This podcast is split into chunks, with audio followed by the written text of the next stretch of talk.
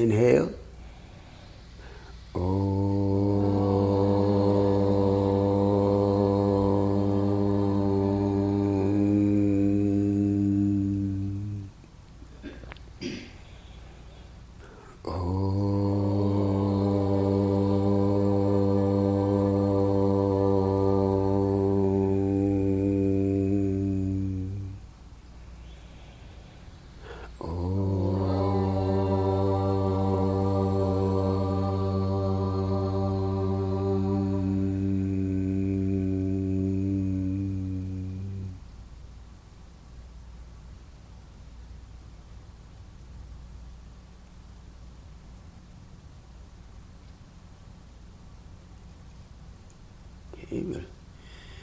Open the eyes softly now. Namaste, everyone, and welcome to this session. And thank you all, thank you, Heather, for giving me this opportunity. It's wonderful to be back. and we're going to talk about the Yoga Sutras. Now, let me ask you uh, uh, how familiar you are with the sutras at this moment. I mean, in the sense that what what all have you studied so far? Uh, that way, I can you know Right. modify what I cover and what I don't cover. So um, we have covered the eight limbs, I see. right? And um, talked about Patanjali and um, his his path through history and what he contributed to yoga. And they've been reading this. So that was one of the books that they read this month is the Yoga of Patanjali. Yeah. Okay. All right. So you know, if you if you find that I'm repeating what you already know, you can just kind of give me a hint. We'll, we'll skip skip through that portion. Otherwise, we'll keep going because uh, what I present maybe is slightly different than what you have understood so far. Who knows? You know, it, it all depends, right? So we'll do it that way. Okay. So. Uh, whenever we study Patanjali, uh, this is like an invocation, kind of remembering stage Patanjali for what he was. So we'll we'll do this. You can read it on the screen, or you can close the eyes and listen to me. It's a little, it has a little tune to it. So we'll, we'll do that. Okay. योगेन चित्तस्य पदेन वाचा मलं शरीरस्य च वैद्यकेन। योपाकरोत्तं प्रवरं मुनीनां पतञ्जलिं प्राञ्जलिरानतोऽस्मि। पतञ्जलिं प्राञ्जलिरानतोऽस्मि। आबाहुपुरुषाकारं शक् शङ्खचक्रासिधारिणं सहस्रशिरसं श्वेतं प्रणमामि पतञ्जलिम्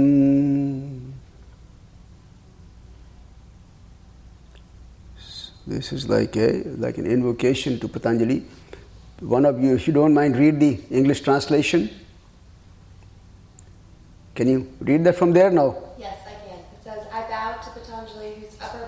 No, no, uh, before that also, one paragraph. Oh, sorry.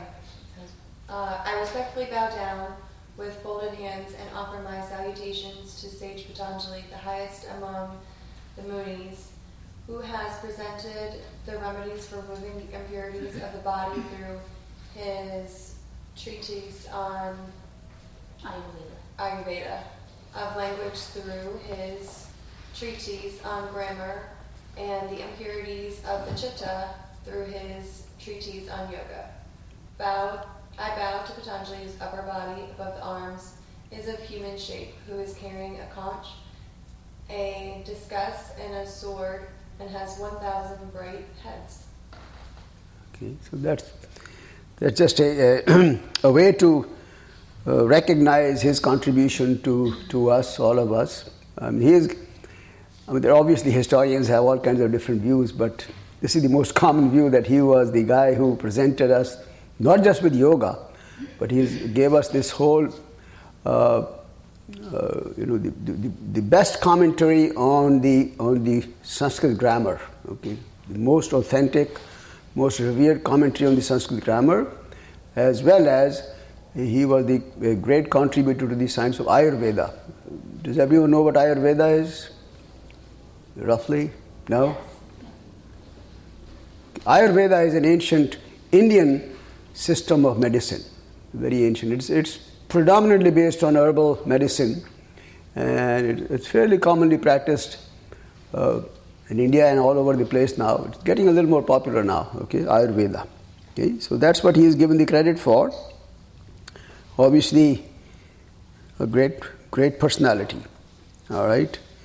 So, uh, what I've done is to kind of divide this whole presentation into, I've, I've sent you five different uh, presentations. Okay. Obviously, we will not be able to cover everything in that. It's, it's a lot of stuff to cover. But I'll, I'll try to kind of go through the whole uh, presentation in a sequence that I feel is more comfortable for everyone to understand. You know, this is the way I have uh, understood. You know, so we'll skip, like we'll go to the chapter one in the beginning and then skip over to maybe the eight limbs of yoga and go back and go back to chapter two and then you know do different things. Okay, it's just a good. I think it's a natural flow. I hope you'll be okay with that. And uh, some of the stuff here is going to be fairly. What should I use the word? Fairly deep. Okay, fairly uh, uh, you know, it's very involved conceptually, you know. So, if you have any kind of questions, if you think I'm going too fast or I'm, I'm not able to explain well, ask, please. Okay, stop me anytime. It doesn't matter where we are. You will not be interrupting the flow at all. You will be adding to our understanding. So please ask. All right, that's very important. I, I do want to say that we um, we observe each month during teacher training uh, yama or niyama, oh, and we study that every single month. That's beautiful. So, yes. so I'll, I'll, go through that section very, very quickly, just to uh, kind of glance over what I have, you know, prepared. So that part I understand now. Very good. Okay, so very quickly again, since you already mentioned that you have gone through the history, his time period is not well known, but most people tend to believe that he was within about 200 years of Buddha. You know, and Buddha is known to have been around 300 BCE, so somewhere in that time frame. Okay, and then he is also you know, given the credit for giving us the grammar and the Ayurveda. All right. Now these sutras are very very brief, very cryptic, as you know that, right? Very cryptic. Why? Because this is 2,000 years ago. There was nothing to to record it on, right? There was no, no, no internet in those days, no recording instruments, no writing instruments. People had to write on basically tree leaves, basically, you know. Everything was written on tree leaves. And then, I mean, there's a story that, that goes in the name of Patanjali that when he wrote down, I mean, there was a scribe and all that, so they wrote it down nicely and then they went to sleep at night they were obviously in the forest under the trees. A goat came and ate all the papers. Okay. So that goat had to be reborn in a certain fashion, and all kinds of stories are there. All right. So, uh, so that's why you know because there was nothing to write on, nothing to to keep it alive. So they had to be very, very brief and cryptic. And because they are very cryptic, it's not easy to understand. So, to understand them, we absolutely need the help of some reliable commentary. Absolutely. There's no way to understand otherwise. Okay? And uh, so, what, what has happened is, you know, the, there was another person by the name Vyasa. His commentary is supposedly the most authentic, most authoritative, most recognized commentary on the sutras. And there are even stories that he was, first of all, he was a compatriot of Patanjali uh, around the same time. Some people actually claim that Patanjali himself changed his name to Vyasa and wrote that commentary. Who knows? okay, so all kinds of stories. But that's the most most recognized, most revered commentary. Um, any modern commentator worth his or her name would use that as the basis for their commentary. Okay? And there are so many sub commentaries on the commentary. All right, it has uh, it has 195 verses in four chapters, as you all know. Some some texts have 196 also, so that's how it is. Now, yoga is actually one of the six systems of Indian philosophy. Are you familiar with that? Six systems? No. No, very good. Okay. I mean, maybe I know, but I don't know that they are the six. six Okay, so, Yeah. so the, okay, so they are called in Sanskrit they are called Shat Darshana. Darshana means a philosophical system. Shat means six, and yoga is one of them. And I'm not going to go through anything like this, but there are these six. The one is called Nyaya, Vaisheshika, then there is Yoga and Sankhya, and then there is Mimamsa and Vedanta. You probably have heard the term Vedanta. Anybody? No, Vedanta. No. Okay. That's another common system. But from our perspective, the two systems that we are interested in predominantly are yoga, of course, and then its precursor called Sankhya. Have you heard the term Sankhya so far? Sankhya? No. Okay. So I'm going to spend some time on Sankhya. That's very important to understand the underlying philosophical structure on which Patanjali you know, put his structure of yoga together. All right? So we'll spend some time on, on Sankhya. It's important to understand that. Okay? So the the Sankhya philosophy, as I, as I mentioned, is the kind of the is the base underlying philosophical structure that Patanjali used uh, in many ways. Of course, he uh, he made it much more practical, much more approachable by adding a lot of value to it, obviously. But then Sankhya is the underlying philosophy. Sankhya is a very it's it's a very philosophical thing. It doesn't have any of these uh, you know yamas and niyamas and all those. Nothing of that. It's just pure philosophy, and then it gives you the structure. But in the current time, when we say Sankhya, we do we say? I mean, we tend to think it as a number, right? That's Sankhya. Okay, this is This is Sankhya. So Sankhya means a number, and because it has a lot of numerical, you know, explanations, many of these are listed in as numbers 1, 2, 3, 1, 2, 3, 1, 2, 3, 4, 5. That's one reason why it's called Sankhya. The other reason it's called Sankhya, it comes from Kya. Kya means to know, knowledge. And Sankhya means one that contains knowledge. That's another meaning. So both meanings are okay. Okay? So uh, the, the original author is supposed to be Kapila. That's the name, K A P I L A. But he wrote something which is not recoverable. But there is another text called the Sankhya Sutras. But I mean, it's available now. Most people believe that it's not authentic. It was added much, much later, maybe only about six to seven hundred years ago. Kapila was more than 2,500 years ago. Okay? So, you know, that's why it is not quite clear as to whether his, his text is, is the most original or not. But what is now currently studied most commonly, it's called Sankhya Karika. It's by a, uh, the name of the author is Ishvara Krishna. That's what most people study now, all right, as, as a part of the Sankhya Karika, Sankhya system. The key characteristic of the system, you know, I'm giving you some of the very, very highlight uh, ideas which are presented in the Sankhya system. Okay? The very first verse, and it's, it's in the form of verses, not sutras. They are no statement. They are actually verses in a, in a real meter that you can sing along. okay? And there are only 72 of them. So he has made it very short. The very first verse there, it enumerates these three types of suffering that we go through. And, and these three forms of suffering are physical, then mental, and those caused by divine intervention. All right? And we'll go quickly over these uh, in a little while.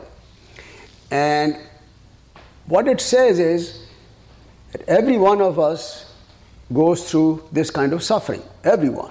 All right? So we have to find a way to eliminate suffering. Right?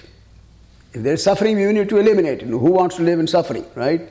But we all know that we have we sometimes have physical suffering, mental suffering, and divine intervention. You know, divine intervention is what? Higher power, Yeah, but what are, what are the kind of things that make us suffer? Divine intervention, tsunami, floods, fires, plagues, even you know you can call even COVID nineteen as one of those. You know, who knows? Okay, but all those are you know called divine intervention, right? Where we have no control, but we suffer because of that. Physical suffering is what? you, you slap somebody, kick somebody, that's physical suffering, right? Or shoot somebody, or you get bitten by a, a mosquito. it may seem kind of harmless, but it is very, very painful when you're bitten by a, even an ant. If, if an ant bites you, you can, very painful. Snakes, uh, you know, in the old days, you know, snakes and scorpions were very common in, because they lived in the forests, so they had to be careful. Those are called physical suffering. And mental suffering, what's mental suffering? Any idea, any example? Quick? Stress. Stress. Stress, anxiety, all kinds of negative emotions, you know, all this, and these Negative self-talk. uh, hmm? Negative self-talk. negative, negative self-talk, guilt feeling, Fear.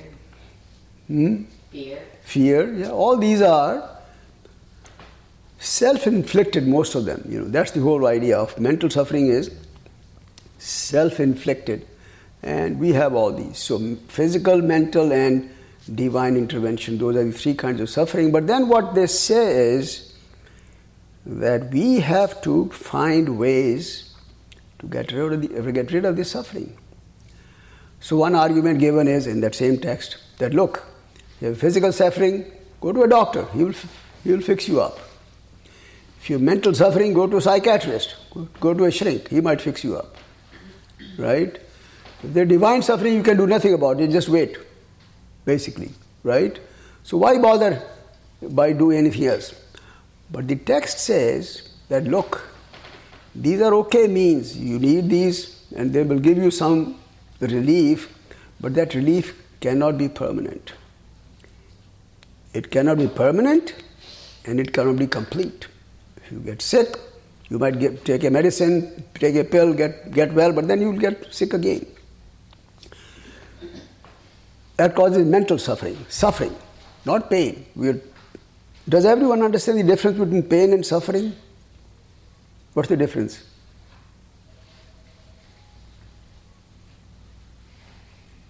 Quick example pain and suffering.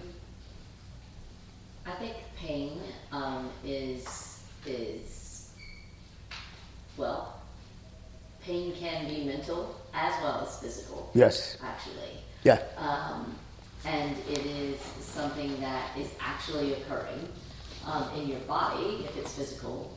But um, suffering also, as you said, can be self-inflicted. That's right. So, pain, like I said, you know, I have to stretch my legs because I hurt my uh, hip a few weeks ago, and I cannot sit cross-legged for too long now. so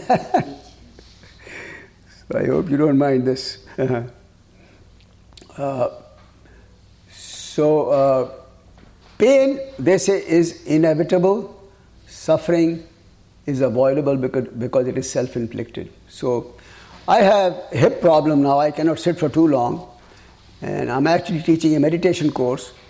And you know, normally one would think, oh, this guy is a yoga teacher. How come he's stretching his legs out? He can't even sit, and how can he teach all that? You know, that can give me a lot of suffering. But I recognize the pain. I leave it at that. Okay, no, no mental suffering. Right. If you get if you get struck by a car or something, you get a big accident. Okay, what happens? You lose a limb or something. Pain is there. Obviously, there's going to be pain, so you have to take care of the pain. Suffering is when you start adding stuff into your mind. Oh my God, what am I'm going to do now? I can't even go to work. I cannot earn money. How can I support my family? All that stuff. That's suffering. Okay? So, what this text says that look, pain is there, that's okay, but suffering can only be avoided by understanding the real underlying concepts of your mind, of your human being, of your being. Okay? So they say, look, we're going to talk about these 25 elements, and once you understand the essence and the truth behind all these 25 elements, you will have no suffering. Okay? That's the promise they are giving. All right? So now, let's see what they are talking about. All right. So first of all, uh, you know, we recognize that it's a dualistic philosophy, just like yoga. Yoga is dualistic. Does everyone know what that means? Dualistic. What does that mean? Mind and body. Hmm? Mind and body kind of thing. Mind and body. What else is dualistic? Why is it dualistic? You can cheat. There's two. Hmm? There's two. Two of what? Principles. Cheat, cheat. What they are? Yeah. Uh, Purusha and Prakriti. Thank you. Okay. Okay, so um, Hmm? the soul and the uh, outer environment and then the self. Soul. So, so that's dualistic. Are you aware of anything that's non-dualistic? Anything that's called non-dualistic? Most religions. Hmm? Religion. Like Yeah, which religion? Which which philosophy? Catholicism. Hmm? Catholicism? Christianity. Is it is it non-dualistic? Explain what that means. It just means there's just one. There's just One what? One creator. One creator. Then who are we? We are the creation. We are the creation. So there is a duality then. There is one creator and there is a creation. Does that make it dual or non-dual? If there are two entities, creator and the created creation, we're talking of two entities then. So how is it non-dual? nature. No. I- I'm just trying to understand if you if you get a good grasp of what's non-dual and what's dual. Well, to us, non-dual is always just one. Just one. One That's thing. right. One. One thing. One thing. So, in terms of religious philosophies, what, that's my question. Do you know of anything that's non-dual? No. Okay. Let me tell you. It, there is a philosophy called Vedanta. I mentioned that term, Vedanta. They claim, of course, there are other versions also, but the non-dual version of that philosophy, there is only one reality, and they call it Brahman. Everything else is temporary, unreal, you know, all that stuff. But anyway, this is dual. Okay, you have to understand that. There are two realities. One is called Purusha, which is the soul, self with a capital S. And then Prakriti is everything else around it. My body, my mind, my intellect, that's all Prakriti. Uh, even all the material stuff that we have around here, the earth, water, you know, air, everything, that's all Prakriti. All right? So that's a a dual, non, uh, dual philosophy, and it's an almost like an atheistic philosophy. There is no mention of God in this one, in the Sankhya philosophy. Of course, Patanjali added Ishvara, God, in there, as you know. Okay? Now, the other thing that it has a very strong component of these three gunas. Uh, I don't know if you recall that we went through the three gunas last time in the Gita s- s- study, right? Does anyone remember the three gunas roughly? Tamas, Rajas and Sattva. Tamas, Rajas, and Tas Sattva. Do you recall what they are roughly? What are these three gunas? Yes, no? You want me to say? Yes. Wasn't Tamas like just laziness kind of? Uh huh. And then Rajas was like over ambition.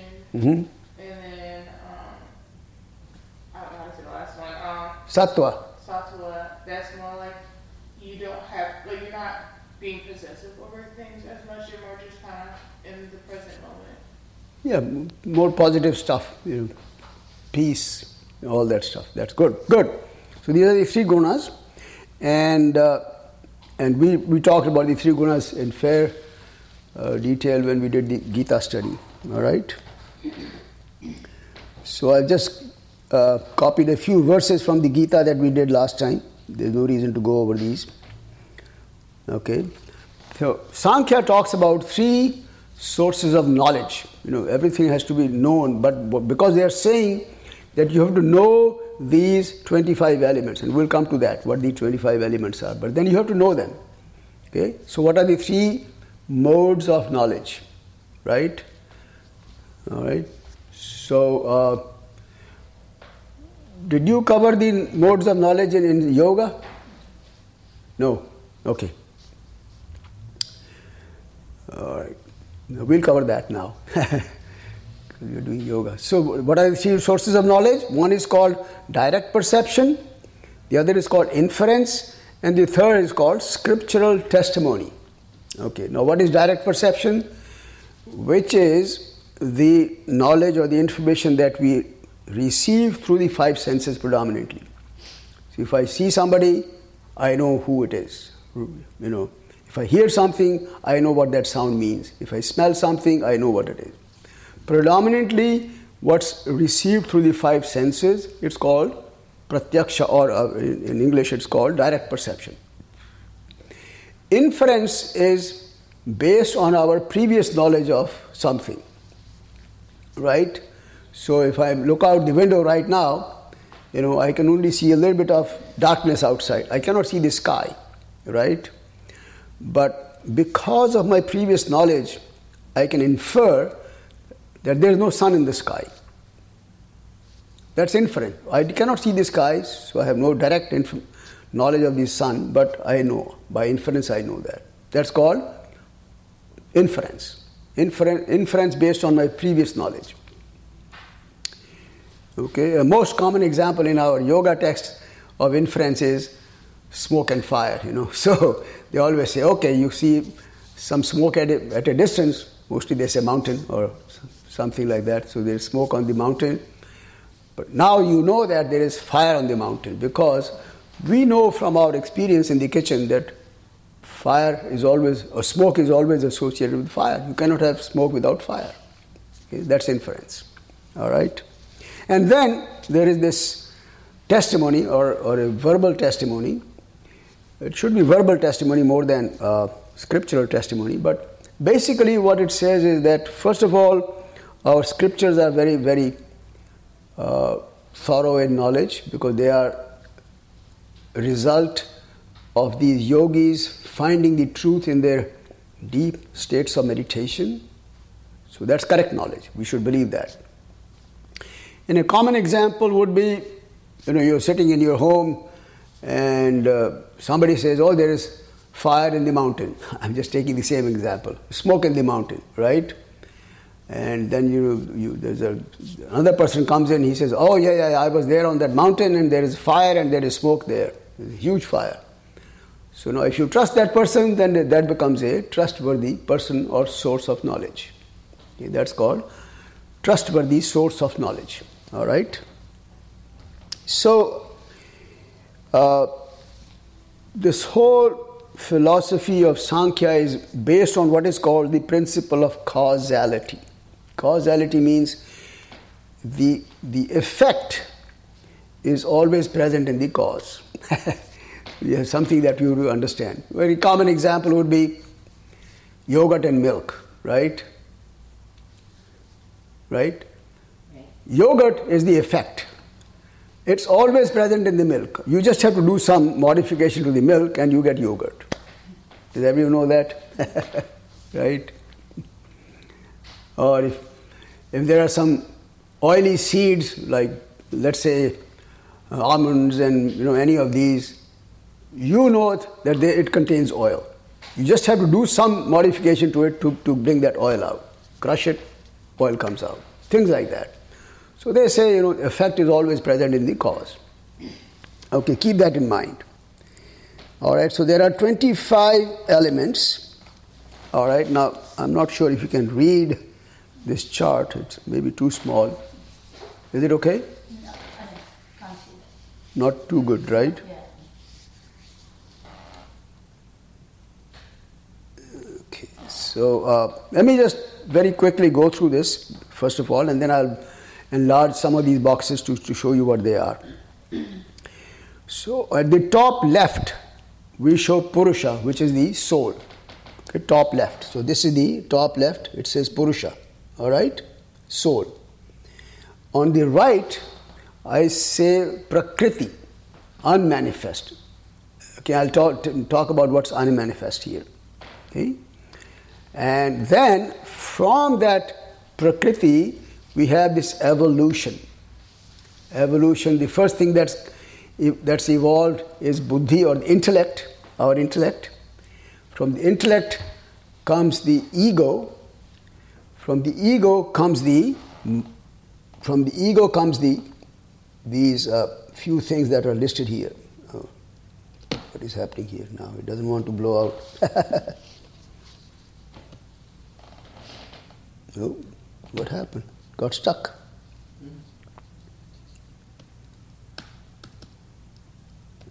Okay. So now there are, you know, we, we have the mind, okay, then we have the five organs of perception. Does everyone know what the five organs of perception are? Taste. Taste, Hearing. hearing, all that, yes, good. And then five organs of action. So there are five organs of sense, percep- sense perception and five organs of action. What are these? Hands. Hmm? Hands. Hands, yeah. Feet. Uh huh. Um, Good. brain. Hmm? Mind. Action, action. Talking, Speech, yeah, tongue. So hands, feet, uh, feet, tongue for speech, and two more. Guess. Ears. Well, Ears don't do any action; they only receive. That's sense perception. even seeing also, sir. Seeing? No. That's sense perception input. Legs. Legs, we, we already talked about feet and legs, hands and arms. That's and then speech. That's three al- already covered. Number four is organs of elimination, and number five is organs of procreation. Okay, so those are the action. Those are the action-oriented organs. So, so we have five sense perceptions and five action uh, action uh, for action. And then there on the on the right side of this chart, you will see the uh, the five were called the subtle sense perceptions. The sense of sense of sound, touch. So if you can maybe this doesn't want to somehow expand anymore. Anyway, sound, touch, form or shape, and then taste and smell. Right? These are subtle senses now. Ears are associated with hearing, that sense of hearing, but that's a subtle. Ear is gross in terms of the physical being. You know? Sense of hearing is the subtle sense, right? So uh, they are also associated with these five gross elements. Does everyone know the five gross elements? Earth, water, fire, air, and ether. All right. So they have these correspondence now. The sound is associated with ether or space. Touch is associated with air, and form with fire, taste with water, and smell with earth. Okay, so this keep this in mind. Okay, so let me move on. Now, I just picked this up. I'm just going to read this because I picked it up from a book. What is the, the characteristics of this soul, Purusha? It's outside the realm of causality, outside space and time, beyond. It transcends space and time, no, no limitations. It's completely inactive, doesn't do anything, utterly simple, unrelated apart from its sheer presence. Okay? Uninvolved in, in emergence or transformation, it's without parts, completely independent, transcendent, yet always immanent by reason of its close presence, proximity, presence. And the presupposition for all apparent discrimination, discrimination or differentiation, it's neither an object nor a subject, and it's verbally uncharacterizable, etc. There are lots of different ways that you can describe this self. Okay? This pure self, pure the, the soul that we are, basically. So, you know, we always kind of say that, right? We are nothing but the pure soul. Have you heard this term? We are not this body, not this mind, not this. You heard that, right? No? You heard that, right? Mm-hmm. Okay. So that's the whole idea. This pure soul is untouched, uncluttered by anything. That's the idea. All right? Now, one thing that is very unique to this philosophy is that this soul is individual. So that means there is multiplicity of these purushas, of these souls. Every living entity is its own soul. Just like you said, in, in Christianity there is one God, right? In Sankhya, there is no such concept. no one God. Everyone is their own individual soul. So, multiplicity of this is a very, very unique feature of this philosophy, which is totally different from that non dual philosophy, because in non dual it's all one, nothing else, right? This is all multiplicity. Okay. Now, the, the way it all has been dis- described is that look, Purusha, Purusha or the, or the soul doesn't do anything, but it has to be present in the near vicinity of Prakriti for things to happen.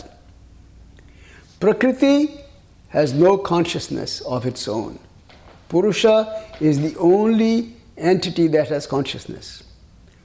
But to make things happen, you need consciousness, right? Otherwise, you can do nothing.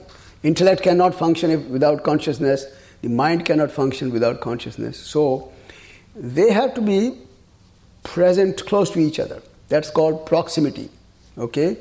Close presence. And that's how the Prakriti can borrow consciousness or use the reflected, they call it reflected consciousness, to do all this stuff. So it has to go through creation, right? That evolution chart that I showed you first the intellect, then the ego, then the mind, and all the senses, and all that. So, all that is called the, the, the effect of consciousness which has been borrowed from this self. Is this making sense or am I too abstract? Like I said, this, this, the whole topic is a little bit abstract, I understand that. But you know, without this, we cannot understand Patanjali. Without this background, it is uh, it's impossible to understand Patanjali. Okay, so that's why I'm kind of going through this and it's just the way things are. Okay? Now, so, so, so this whole concept of Purusha and Prakriti, it will come, you know, when we go through our Yoga Sutras, it will come many, many places. So we'll be talking about those, all right? Same concepts. Okay? Like I said, Patanjali has used these as his own underlying uh, structure, basically. Okay, so so now let's move on to the brief overview of this of these uh, sutras. Four chapters. Everyone knows the, there are four chapters, right? Does anybody know the names of the chapters? Anyone? Cheat, cheat, cheat, cheat. Read out the names, please. Four chapters. Portion on contemplation Uh huh. portion on practice, On what? on practice, Practice. Uh huh. Vibhuti pada, portion of accomplishments, Accomplishments. Uh huh. absoluteness. Absoluteness. Okay. you study sutras, you have to remember these names of the chapters, right? First one is called Samadhi Pada. Pada is a chapter. Samadhi Pada, Sadhana Pada, Vibhuti Pada. Okay, Vibhuti is all the supernormal powers that you can attain. Vibhuti. And the final is Kaivalya Pada. Kaivalya means that final uh, attainment of your superconscious state. All right? So, what's contained in chapter 1 at a very, very high level, this is the, what I've lifted here. So, in chapter 1, you first start with definition and the goal of yoga. Okay? Then there are uh, the description of the five kinds of changes that go on in the mind, right? And we'll, we'll go through that. Okay? And then there is practice and mean, let me skip these. I think we will uh, actually it's probably much more useful to to go through the sutras themselves and then you will understand what I you know, what I have to cover. All right. So now we actually come to the understanding of each sutra. Now let me also make sure we are in sync with the time. So we have time till 8 o'clock, right? It's, uh, I'm just going to.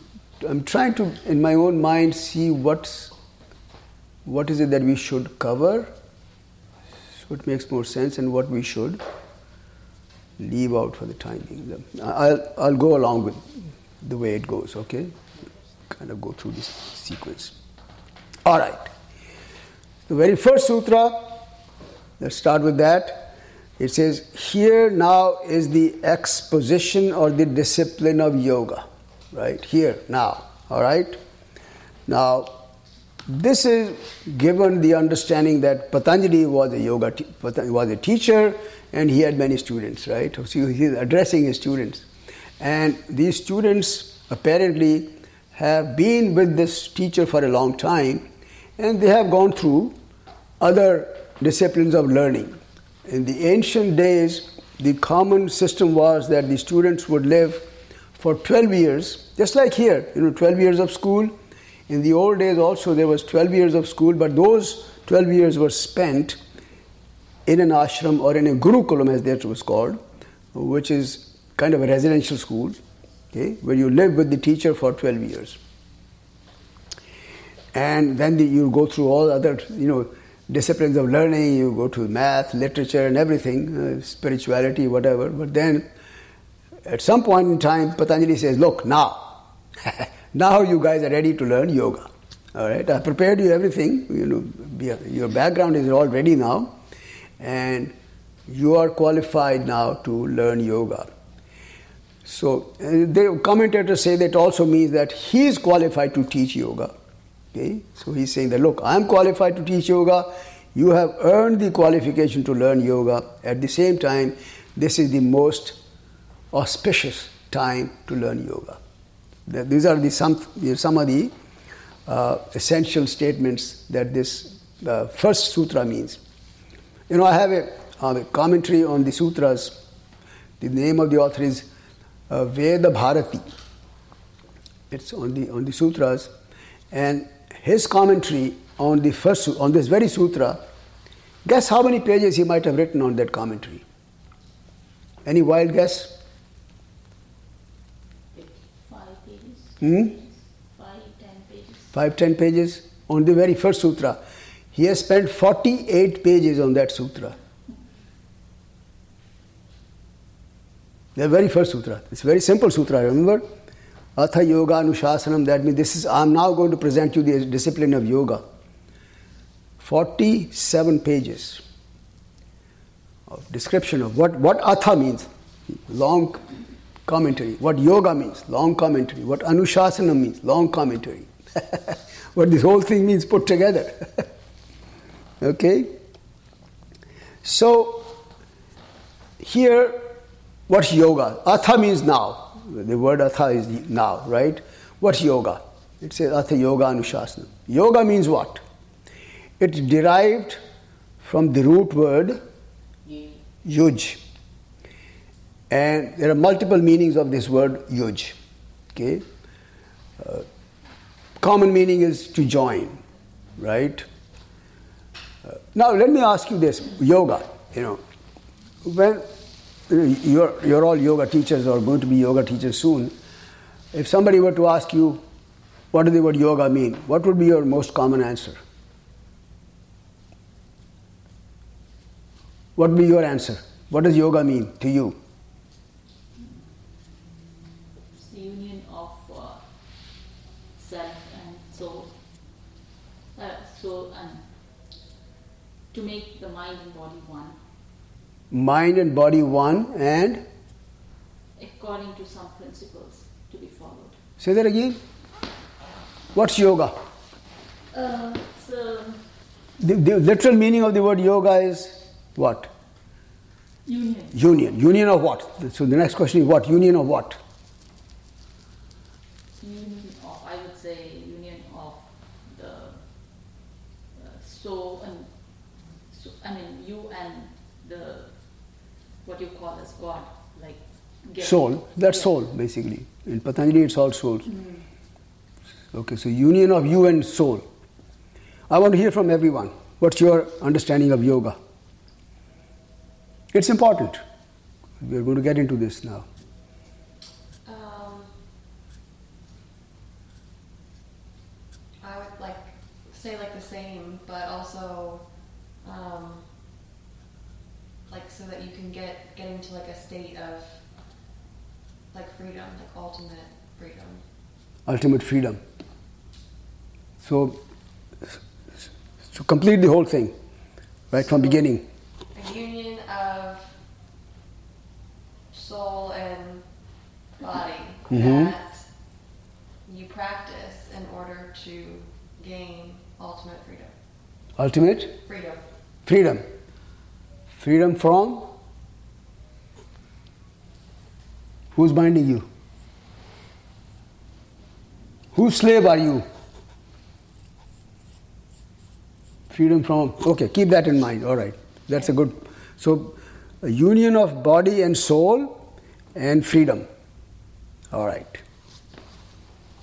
I mean, mine was more like just the interconnect. I would say for me, it would be that yoga is the connection between mind and body.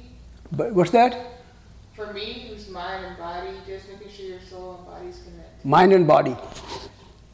So, connecting the mind and body. Yes. Okay, you think they're separate now? To a degree.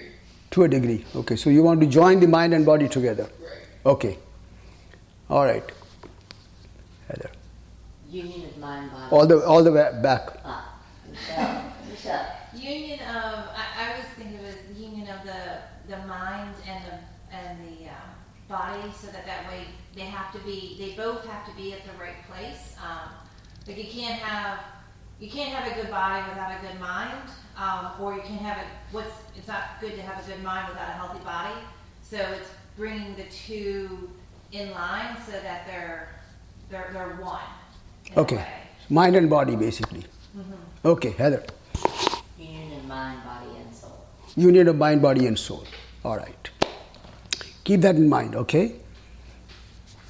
Everyone got that? Union of mind and body, union of mind, body, and soul, etc. Freedom. Keep that in mind. Very important concepts. What's the.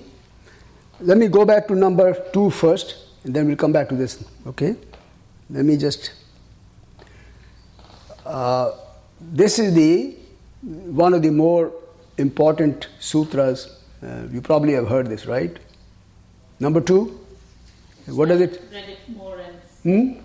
this one comes more often. More often, right? Because it defines yoga. So, what does say the definition of yoga? Read this. You want to read this definition? Sure. Um, it says yoga is the cessation of the modifications Of the mind field. Of the mind.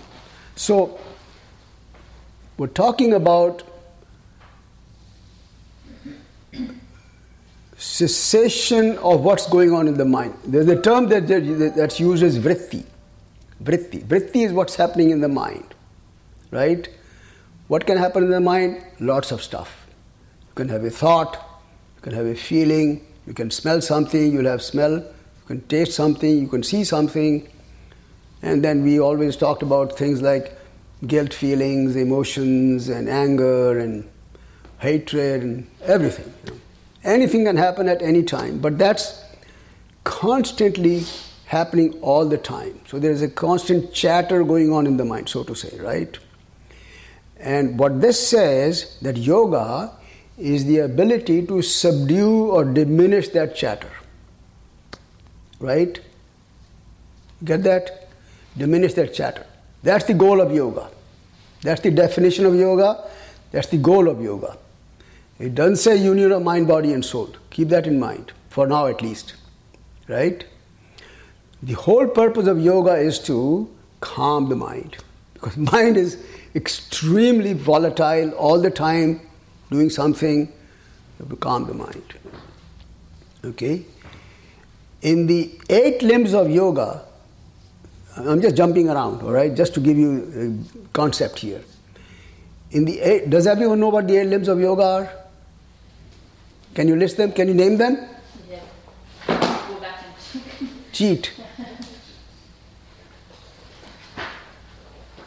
Anyway, let's not waste time. Yeah. Okay, so eight limbs of yoga yama, niyama, asana, pranayama, pratyahara, dharana, dhyan, and samadhi. Do do you have you heard these words at all? Yes. You have. Yes. All right. The final state is samadhi. Final state, final uh, limb of yoga is samadhi. It's also a state of the mind. It's also a technique as well as a state of the mind. What is that state of the mind, samadhi? What is it? Truth. Hmm? Truth. The truth. Like finding the truth. Finding the truth. So in in terms of the, uh, in terms of the what the way things are here, what that state means that your mind is now calm, basically. That's what it means, right? Your mind has found a way to subdue, to diminish all that constant chatter that was going on, and now it has attained a state which is fairly stable. all right? Samadhi. Freedom. Hmm? Freedom. Well, freedom comes later. At least mind is calm now. All right. When we then we talk about freedom. Freedom from what? Freedom from suffering. From suffering. enlightenment, hmm? Liberation. Freedom from suffering, enlightenment, liberation. Right. That leads to that. So that state of the mind leads to liberation and freedom. Okay. But we're talking about samadhi as the state of being where the mind has been made calm.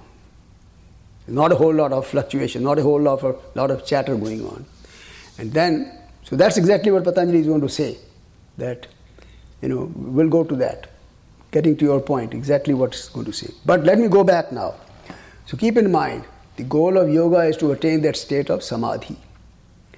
Now, the word yoga is derived from the root word yuj. Yuj has multiple meanings.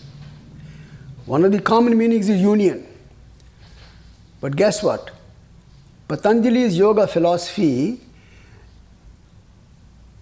tries to attain a state of samadhi. And one of the meanings of yoga is samadhi. Alright? So, what is applicable in yoga? In our yoga philosophy, in the Yoga Sutras of Patanjali, what they are saying is okay, uh, where was I? Oh, I'm going backwards. All right, sorry. All right. So, uh, what we're saying is that look, because our objective is to reach the state of samadhi, therefore, the meaning of the word yoga that we want to carry with us is samadhi, in the state of samadhi. That's the meaning, not union. All right? And why is it not union? We'll come to that later. but right now we understand that the whole idea of yoga is to attain the state of samadhi, which will take us to liberation. Keep that in mind, freedom. Those words are very good, okay? But to get there, you have to be in the state of samadhi, and the word yuj, one of the meanings is in the state of samadhi. Therefore, keep that meaning in mind, not union yet, all right? No union. All right. Now, also, you know, uh, this commentator called Vyasa, remember I mentioned the word Vyasa, he was the most authoritative commentator. He says, before you go on further, let's understand that the mind has these five states, possible states. Okay, mind at any time is in, any one of these five states. Okay, what are these states? The first one is called totally disturbed and scattered, which is the state we are in all, almost all the time. All right, we think of this, think of that, come back, you know, all kinds of stuff. All right, that's called the scattered state. The second is dull, sleepy. You know, we are also in a, in a state sometimes which is totally dull. I'm, my, my brain is fried, we can say, you know, I can't think straight. That's the second state. Then this third state is partially focused. So first one was totally distracted, scattered completely. Second was dull and, and sleepy and lethargic and all that. Third is where you now you are sitting in meditation and you come to a point where every now and then you know you're able to stay focused for some time. So that's partially scattered, partially focused. Okay, that's number three. You go on, you know, in, in your own deeper states of meditation. Number four state, he says, is fully one pointed, where your mind is now able to focus for some length of time on the same object. Okay, that's called fully focused. And once you have attained that state and it can sustain for a length of time, then you reach the final state of complete cessation of everything in the mind, total cessation. All right? So, those are the five states of mind that are described by, by the commentator. All right, so this is the, the definition of yoga, right? So, there are four, uh, four words here yoga, chitta, vritti, nirodha. Okay? This is just one sentence I would strongly recommend that you memorize in Sanskrit. Okay, it will make a lot of sense, all right? So if it's not too much, may I ask you to repeat after me? Yogas chitta vritti nirodha. Everyone repeat that.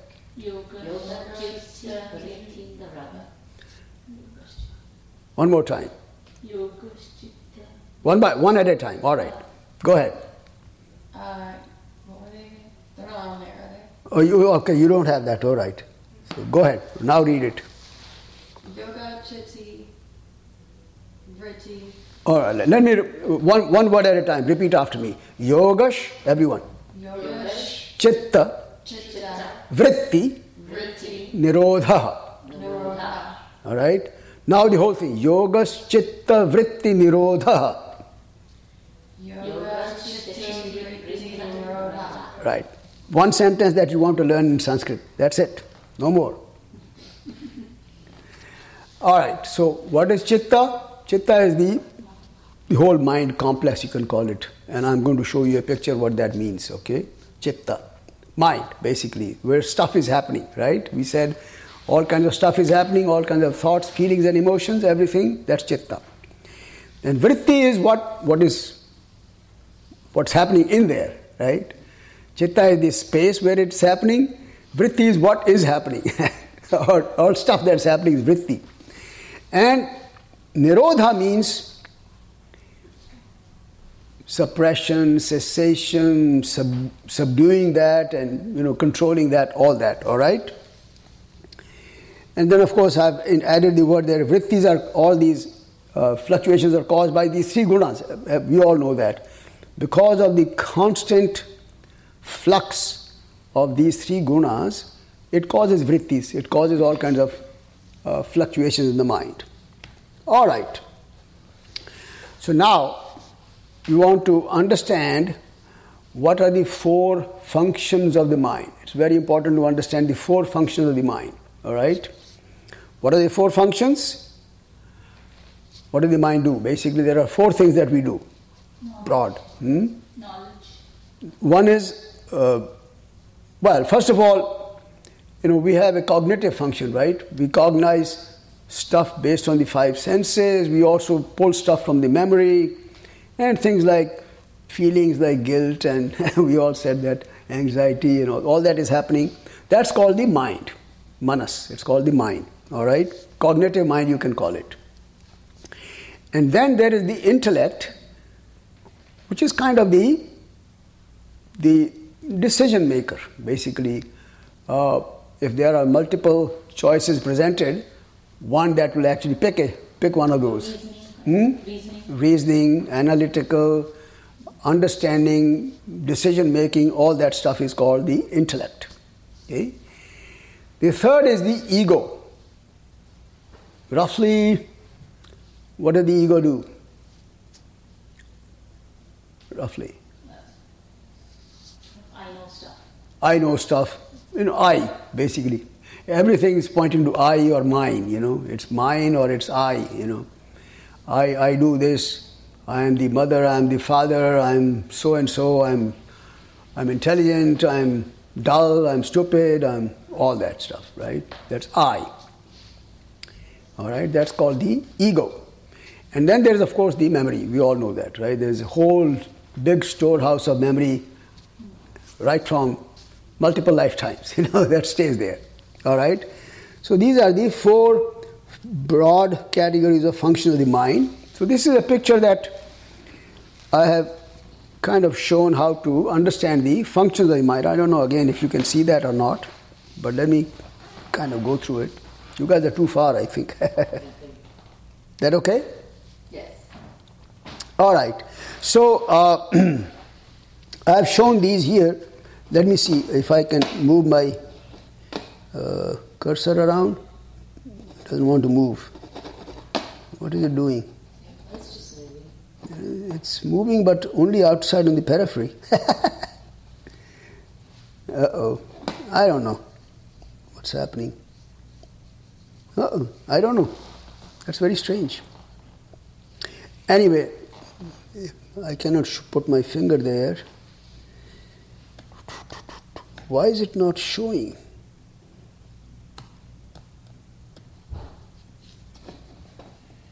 Ah, now it is. Finally. Okay. So I have the mind, intellect, ego, and the memory, right? Four things. And on the right, I am showing this soul with a dotted line. Like I said in the beginning, it only has a presence in the proximity of this whole complex called Prakriti. Okay? It's not directly connected. There's no solid line. But it's there. It's because its its presence is required for anything to function here because they all need consciousness. So there's reflected consciousness here. All right? Now, the mind is connected to these 10 senses, the five sense perceptions and five organs of action. Remember, we all talked about this already sense of hearing, touch, taste, smell, and all that. And then the organs of action, that's what the mind is connected to. It controls everything. If I want to pick something, the mind has to tell me to extend my arm and pick it up. Okay? That's the mind. Now, you know, I always like to give an example uh, to kind of understand how it all works together. And the example is, uh, let's say at the end of the day, uh, you know, you just finished your work and you're coming back from work. You enter home, probably you're hungry. March gently toward the kitchen, and as soon as you get close to the kitchen, you start smelling something nice. You know, you start smelling something, and the idea is it's nice. So what we're saying is we're now getting all these senses engaged basically. Because once you get to the kitchen, on the kitchen countertop, you see a piece of cake sitting there. Okay, so you, the smell was coming in from even when you can you were not able to see it, but now you can see it. All right. So the sense of sight is engaged. Then your inclination, intuition is to dip a finger in that cake just to see the texture and all that, right? So you dip your finger in there so the sense of touch is engaged. And what's the next intuition? next, Taste. taste. You know, put it in the mouth and taste it out, right? So you have a lot of information now about the cake, its smell, taste, touch, and all that. But then there is option, right? What are the options? Not to eat it. Eat, eat it or not to eat it, right? Eat it or not to eat. it. more healthy. So eat it or not to eat it, right? so now, so we have to make a decision now. So what we said was, the decision maker in our structure is the intellect. That's how the decision is made. All right. Now, so the mind says, "Hey, hey, intellect, what should I do?"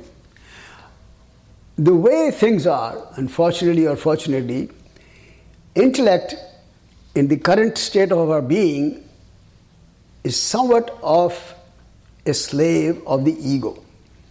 In most cases, it is. Okay, ego is a little more powerful. So, intellect says, "Okay, boss, ego, you know, what should I do?" Ego says, "No problem. I'll look into the memory." So, what I'm going to take a step back here. See, everything that we experience in life, it gets stored in the memory, right? Everything right? You're, you're having this class here and you're maybe you're learning something, maybe not, but it's going to get stored in the memory. Now, one thing that the ego does, in addition to this memory of this pure, you know, uh, pure memory, which will say, okay, uh, we met on such and such date at such and such time, so many people were there in the class. That's good memory, right? Pure memory. But the ego will add a label to it. What does it say? I liked it, I hated it. I loved it, I hated it. It's always going to do that. No matter what experience you have, ego is going to put a label on it. We know that, right? Like it, dislike it. Love it, hate it. Want it, don't want it. Another label. It puts two labels in there. First one was like it or dislike it. The second is I want it again. Or I want to have no connection with it ever in my life. All right. So those are the things which get put in the in the memory labels with the labels memory and label.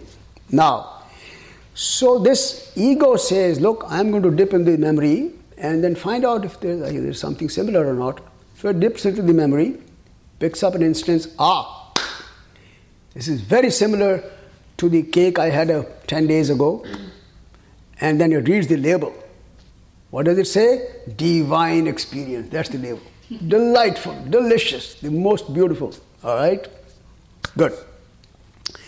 Ego says, no problem, intellect. Tell the mind to do the needful, you know, motor action and all that. All right? But then when it comes to the intellect, he says, you know, I'm the decision maker. Let me make a little bit independent investigation also. Goes into the memory. Everything is done based on the memory.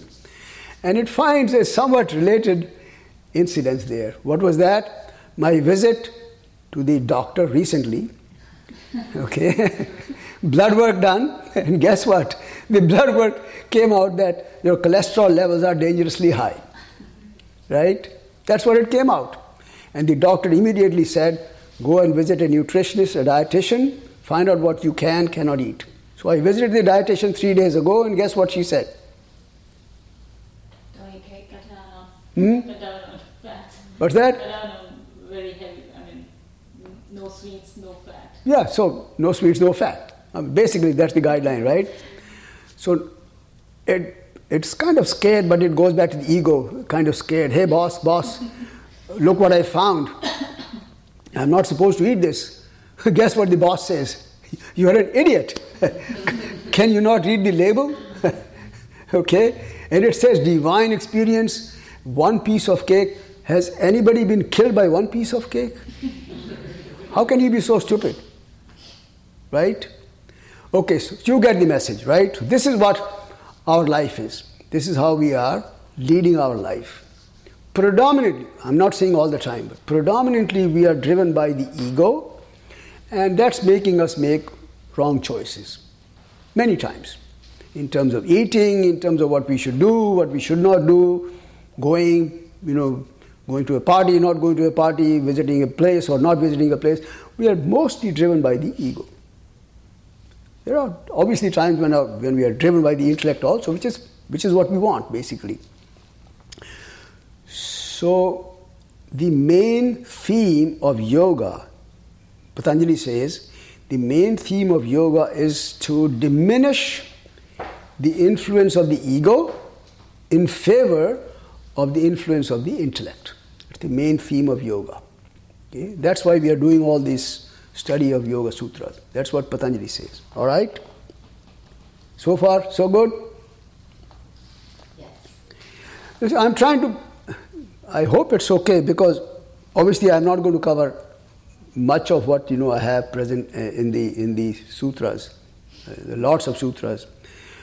But my my assumption is that this background is essential in understanding the sutra. Does that make sense, Heather? Yes, absolutely. You know, without this background, we will not understand these sutras ongoing. Okay, I may not cover anything. You know, I may cover only ten percent of what I have here.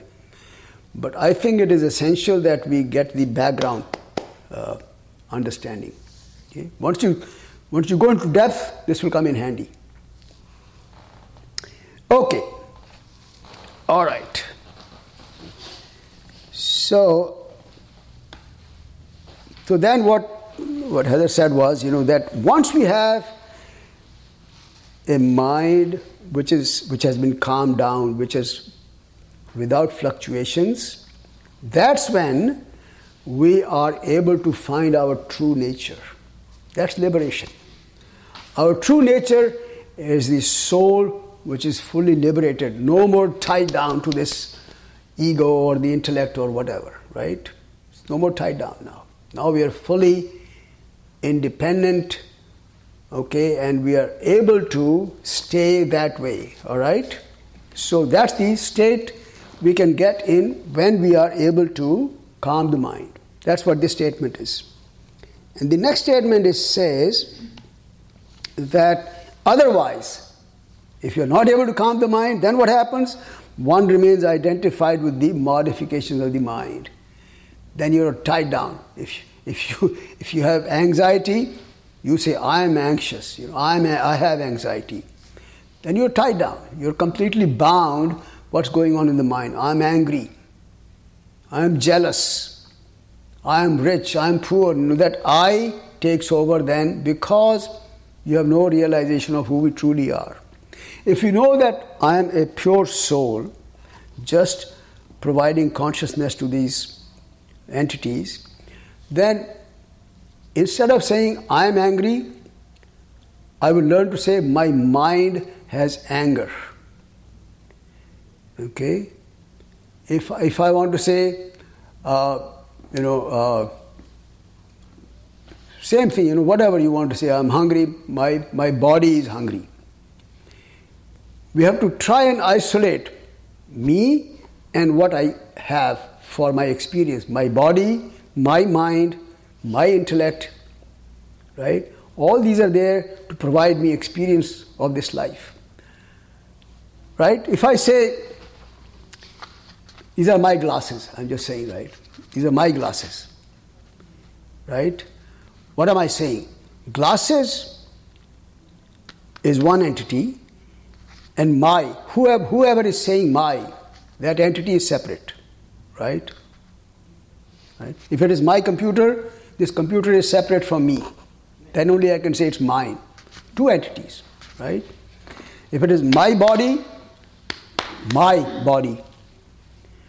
So this body is separate from whoever is claiming it to be the owner. It's my mind. So my mind means my the mind which I'm talking about is separate from whoever claims to be the owner of this mind. My intellect. Right? You get the gist of what I'm saying? Yes. Okay? That means there is an entity which is separate from this body, from this mind, from this intellect, so that it, it can claim it is mine. It's my intellect. My intellect is very sharp. But then this entity is different because they cannot be the same. Right? You get this? So that separation is what we're trying to get at. So that I can claim it's my body. And my body has pain. I don't have pain. I have a body which is hurting, so my body is hurting. This is just kind of a quick way of understanding why we should recognize the separation between my true entity, true essence of being, which is Purusha or the soul, and everything else that's going on. You get this idea? Okay? Separation. But we are not. We are bound. We are tied together. We're always saying, oh, I'm hungry, I'm anxious, I'm rich, I'm poor, and all that. I. All right? All right. So, very quickly now, I'm going to move over to the, the word used was uh, vritti. So, we're talking about these fluctuations that are going on in the mind, and what Patanjali has done, he says, let's broadly categorize them in five different categories, okay? So, these changes that are going on in the mind, okay? So, that's what he's talking, going to talk about. But then he says, that these are of five, five kind and they can be either painful or not so painful. All right. How, how do we kind of understand that concept of painful and not painful? The, the word used is klishta. In Sanskrit, the klishta means which comes from klesha, and klesha is something that he has actually talked about in chapter 2 we haven't talked about that. But basically, it means something that is driven by our likes and dislikes. Okay? That can always be, eventually end up in pain. All right? Remember, I talked about everything is stored with a label, likes and dislikes. And if, it's, if, our life, if our life is driven by that, then generally we end up in suffering. so, for example, if I were to take a uh, quick example. Uh, you know, uh, this almond burfi that we take, right? We ate right now, right? I put it in my mouth and I love the taste. I'm really enjoying it. All right? Now, if I keep that experience to that limit only, love it, enjoy it, are you done with it? All right? It's causing, I'm not causing any kind of like, like or dislike. At this moment, I'm enjoying it. I'm in a state of ananda or state of joy, right? And I'm done with it. So, no pain, no suffering, no attachment. Now, I I'm enjoying it. At the same time, I'm saying, "Oh, it is so good. You know, I want to have it again you know, I, I, I, should learn how to do it and I want to keep doing it and it's so good and, and then I keep that in my mind, I attach that label, I like it, I want it again. All that eventually is going to cause me suffering because next time you want that, it's not available, and you go running around, you know. you may not find it, whatever. All right, so the whole idea is to, like they say, you know, be in the present moment basically, you know, not not get attached to anything. So I can enjoy it, great. Without getting attached to it, without causing any kind of labels in the mind. Okay, so that's what Patanjali is talking about. Okay, so, uh, and you can always uh, read about these. Uh, you know, the, the examples they give a sight of a, a beautiful woman will cause different fluctuations in the mind. In a child, he will have a different thought about the woman. Uh, another woman will think differently. A young man, an old man, or a yogi, they all have a different view of something that they see as a beautiful woman, right? Rain can cause pleasure for a farmer and pain for one who has a tennis game scheduled. You know, I used to play a lot of tennis, so I like this example. You know, I, I mean, I, I put it in there. All right. Another scenario I have put here is a man is seriously wounded, he's unconscious, and after a fall or something, option one, okay? You go there, you take his wallet and walk away. right? He is unconscious, right? That's klishta. That's going to cause pain, eventually suffering. You know that, right? But then, the second option is you call the police or the ambulance, and so the man is helped. Okay, so there is no pain, no nothing. There is no hidden agenda. Okay, it's purely service, right? You get the idea. Okay. Now, I'm just going to list these and then maybe leave it at that because we don't have time to go into uh, great depth of this. So, the five types of, of these fluctuations are categorized in these five uh, categories right cognition, okay, misconception, all right, and then fantasy, sleep, and memory. I'm going to give you very quick examples, right? So, um, we already talked about these three sources of knowledge when we were doing the Sankhya. Does anyone remember those? um, pratyaksha, Pratyaksha is direct perception, yeah. inference, Inference, the number two. third one is what? Um, uh, some testimony some testimony okay the, the word sanskrit word used are slightly different. In sankhya they use aptavachana. Uh, patanjali uses the word agama. They all mean the same thing. It's it's verbal testimony of a reliable source. Okay? So those are the three ways you can have right knowledge. What's wrong knowledge? Same example. Uh, always they always give uh, it's a very dim light and there is something lying on the road and you think it's a snake and you run away. Fear, you know.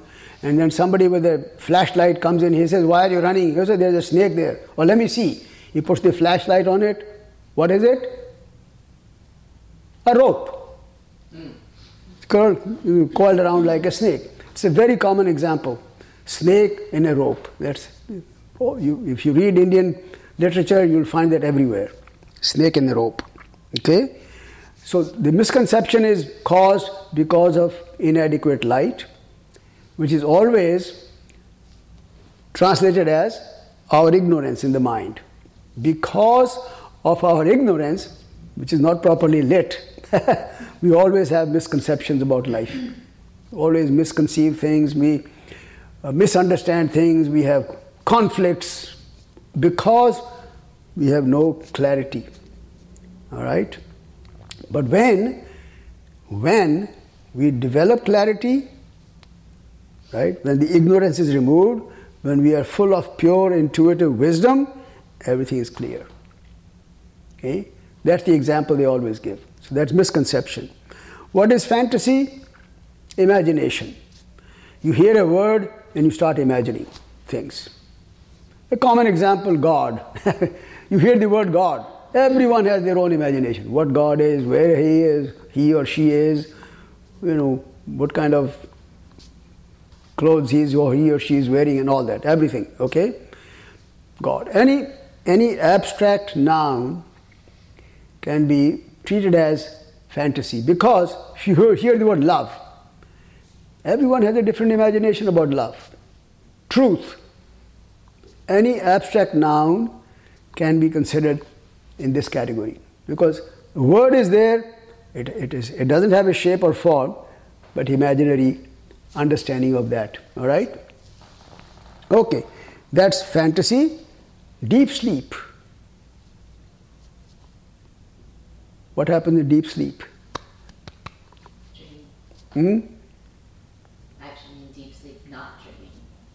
In the deepest sleep. You know, there are three states, right? We have, we have, we are in either one of these three states. One is waking state, one is dreaming state, the third is deep sleep. Deep sleep means there are no dreams.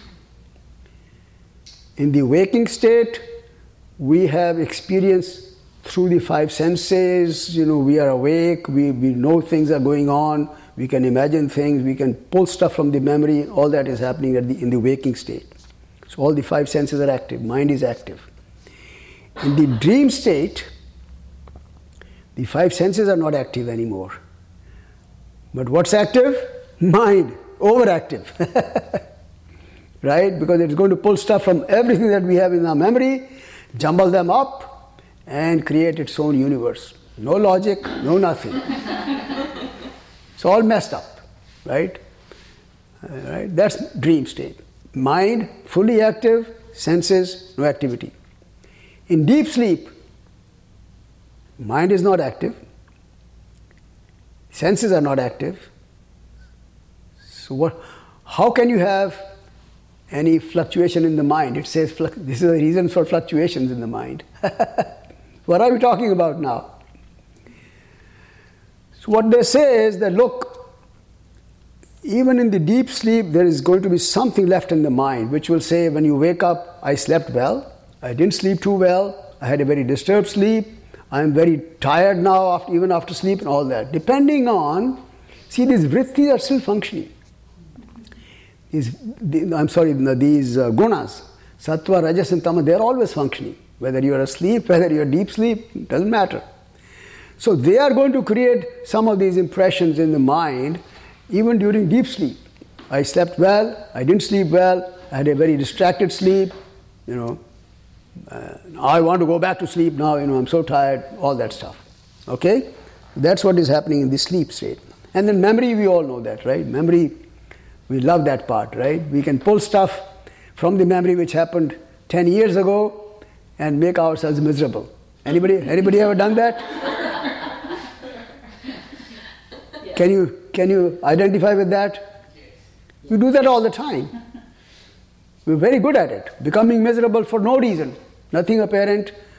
Just pull something. Oh my, I, you know, I, I should have done that. I should have done this and all that. You know, that's so that's memory. So these are the five broad categories of of things that can change mind, basically cause changes in the fluctuations in the mind. All right, and the whole idea is to to somehow learn how to subdue all this, basically, so we can have a very calm, clear, pure mind, you know, and uh, as they say, fat, dumb, and happy, or something like that. all right. So I'm going to skip all this now because you have uh, you have these, so you can always go through these.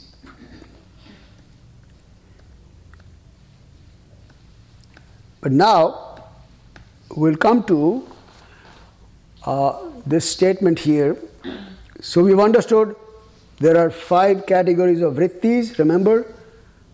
Again, just to quickly memorize, uh, quickly uh, reconnect those. Five, five types of, what are these five? The? Huh? What, what five types? No. The five vrittis. Five vritti, five types of fluctuations, what we just went over. I just want to mem- quickly rec- uh, recollect those so we can know. Correct cognition, misconception, fantasy, deep sleep, and memory. We're good. So five, five of them, right? Now, the whole idea of yoga is to suppress, subdue, diminish these five fluctuations, five kinds, right? right? Nirodha is the word do used. How do you do that? That's what he's saying here. So that suppression is done by two things here. The restraint of these mental modifications comes through assiduous practice, the word used is abhyasa, and dispassion or detachment. Two things, okay? Constant practice and detachment. Practice is easy to understand, I guess. You know, you need constant practice to, to, to attain anything, right? What is this detachment? What does that mean? Dispassion, detachment, non attachment. What does that mean? Gotta just let it go, like you Hmm? really, you, you, you don't have any, you just don't care. There's, you just let it go. No, detachment. Uh, what does it mean when we say non attachment? First of all, what does attachment mean? It's belonging, you're attached, you're attached to something. We are attached to something, right? So, if I like this, uh, this uh, sweet burfi, you know, I'm attached to this now. I want it, you know. Every morning, 7 o'clock, I want my cup of coffee. Yeah. Or uh, I'm attached to a glass of wine every day, you know. that kind of attachment, or you're attached to a human being or a person or something like that, right? But what it says is you have to be detached. Okay? Now, two terms are used usually. One is detachment, one is non attachment. Okay? Can you kind of see a difference in the two? How do you differentiate between the two? Would it non-attachment mean that you never were attached to begin with? Versus Yes. attachment, you actually have to separate yourself from that thing? Absolutely. Beautiful. Yeah. So, if I've never had this burfi before, you know, I don't want to get attached to it. I want to enjoy it and then get done with it. Okay? But if I'm already attached to my glass of wine every day, which is causing harm, I know that it's causing me harm. How do I detach myself from it? Okay? So that's the, the whole idea of vairagya. Okay? The, the Sanskrit word is vairagya. Okay? So two things he says, abhyasa, practice, and completely dispassionate detachment. Okay?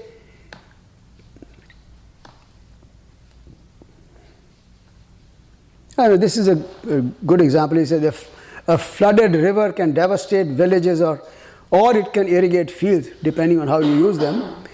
Devastation is prevented by building dams, and irrigation is controlled by digging canals, etc.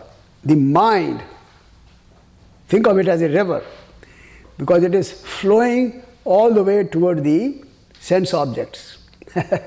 okay? So that's what it's saying, that it is always flowing toward the sense objects and it's going, eventually it's going to end up in the ocean. It's called the ocean of life, death, rebirth. It's an ocean. It's continuous cycle basically. So, to break that, you have to have dispassion, you have to have detachment. All right? All right. And we need practice. Okay. And this is the definition of practice. It's a very uh, popular statement, very commonly quoted. Some of you might have heard this. So, what it says is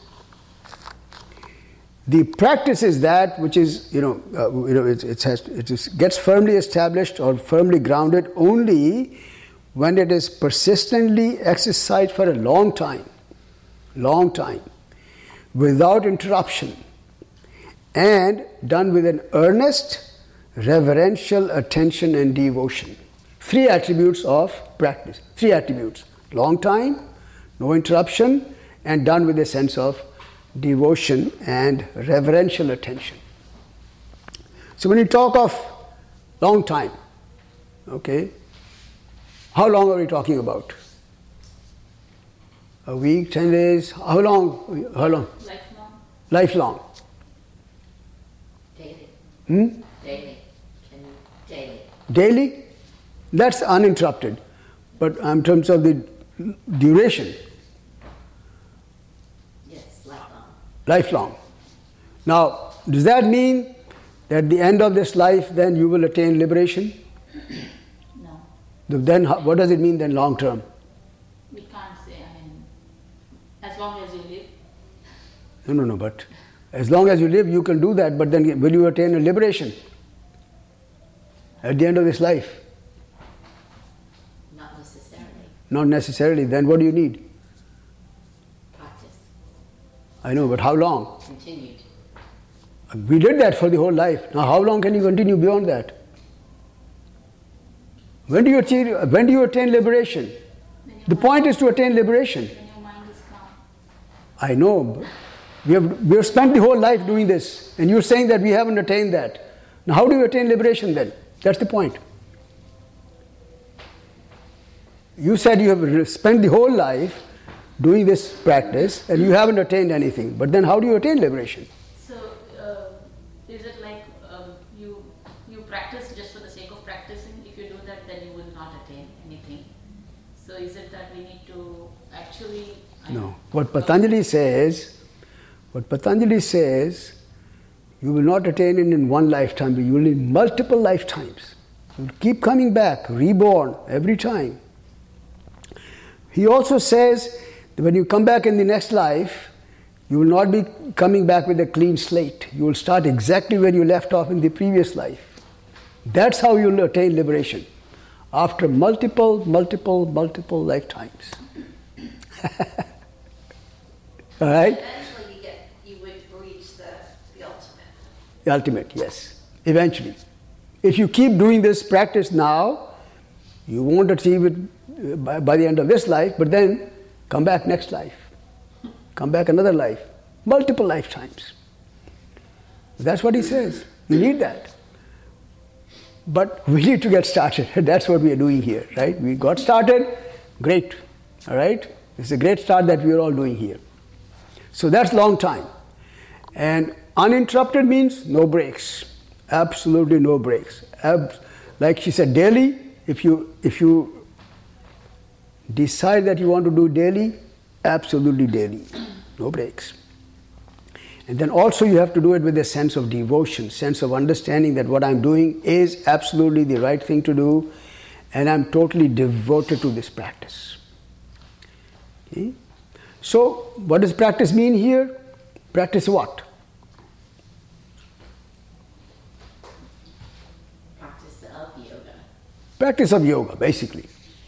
And of course, in Patanjali's system, the way Patanjali has described it, his main practice is meditation, basically. you know, that's, that's all he is interested in. Sit and meditate. That's it. Do some pranayama. He talks about pranayama, but then just do meditation. That's what practice means here. Meditate, meditate, meditate. And nothing else, basically. Right? That's practice, all right? So this is abhyasa. And then he talks about detachment. Number 15. What he says is detachment or vairagya is the consciousness of perfect mastery in one who has seized, excuse me,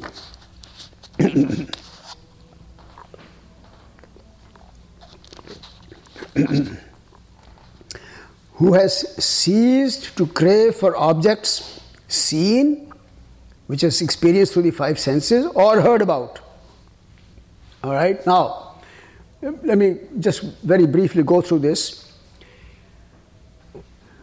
Like I mentioned, we are attached to stuff that comes through the five senses. Like this burfi we ate, it came through the tongue. Okay? Right? So we are attached to it now. All right? It's so good, I want her to bring it next time also. okay? So that's attachment through the five senses. We can be attached to things that are happening in the mind. I can be attached to my, my ideals. Oh, what I, ha- what I think is the right thing, I'm attached to that. I can be attached to my belief system. I can be attached to my money, my wealth, you know, anything. Basically, all kinds of attachment, right? All it's saying is that we have to detach ourselves from these kinds of attachments. Okay? And the other thing that some, sometimes happens, at least in our ancient scriptures, they tell us in the Vedas and all that look, if you do this, if you do that, you'll reach heaven. Or if you do this, do that, you will attain wealth. If you do this, do that, you'll get 5,000 cows. You know, kind, those are the kind of things mentioned in our ancient scriptures. You can get attached to those because it's mentioned in the scriptures. Okay, but they are useless basically. What they're saying is even going to heaven is useless because you have to come back. In our Indian uh, way of thinking, okay, you can only attain liberation through this human form. You cannot be liberated even if you are in heaven. The heaven is only a temporary thing. You go there, enjoy life for some time, come back here. that's how they describe it, right? Okay? So that's why you know you have to be detached from any of these attractions. Okay, in Patanjali's system, remember chapter 3. Do you remember the name of the chapter 3? Um,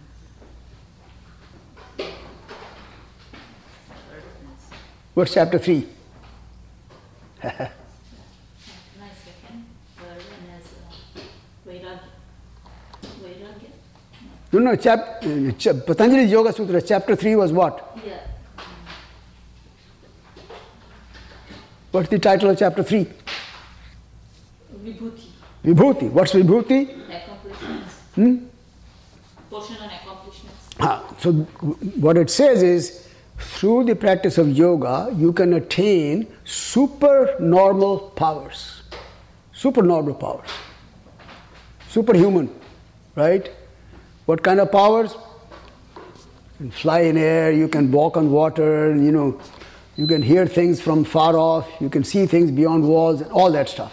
That's what patanjali talks about okay? But what it says is, but he also says that do not, if you attain that kind of a power, do not get attached to it. It's going to bind you and it's going to completely stop your progress towards enlightenment. Okay? I'm turning on heat, just making it warmer for everyone. All right. There.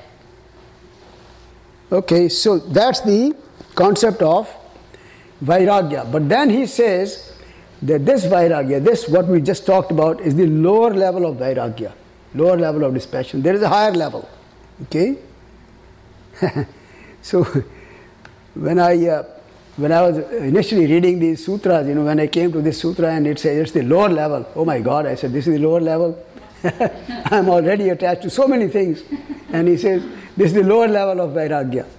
Anyway, so what is the higher level now? He says the state of supreme dispassion, highest level, is attained when discernment of the self, discernment, that means total understanding, knowledge of this Purusha, of this soul, it leads to cessation of all craving, anything that is created by the three gunas. Remember, we said three gunas are constantly changing stuff in the mind, and that's causing all the cravings. So we have to go beyond the three gunas, beyond their influence, and when we attain that, that is the highest level of detachment, dispassion. Okay? You get that? So, two levels of dispassion one is about the five senses and all that, even heaven and all that, but then go beyond even the three gunas, influence, that's the highest level. Once you attain that, then you're liberated. All right? Okay, so uh, this is just a list of uh, what are the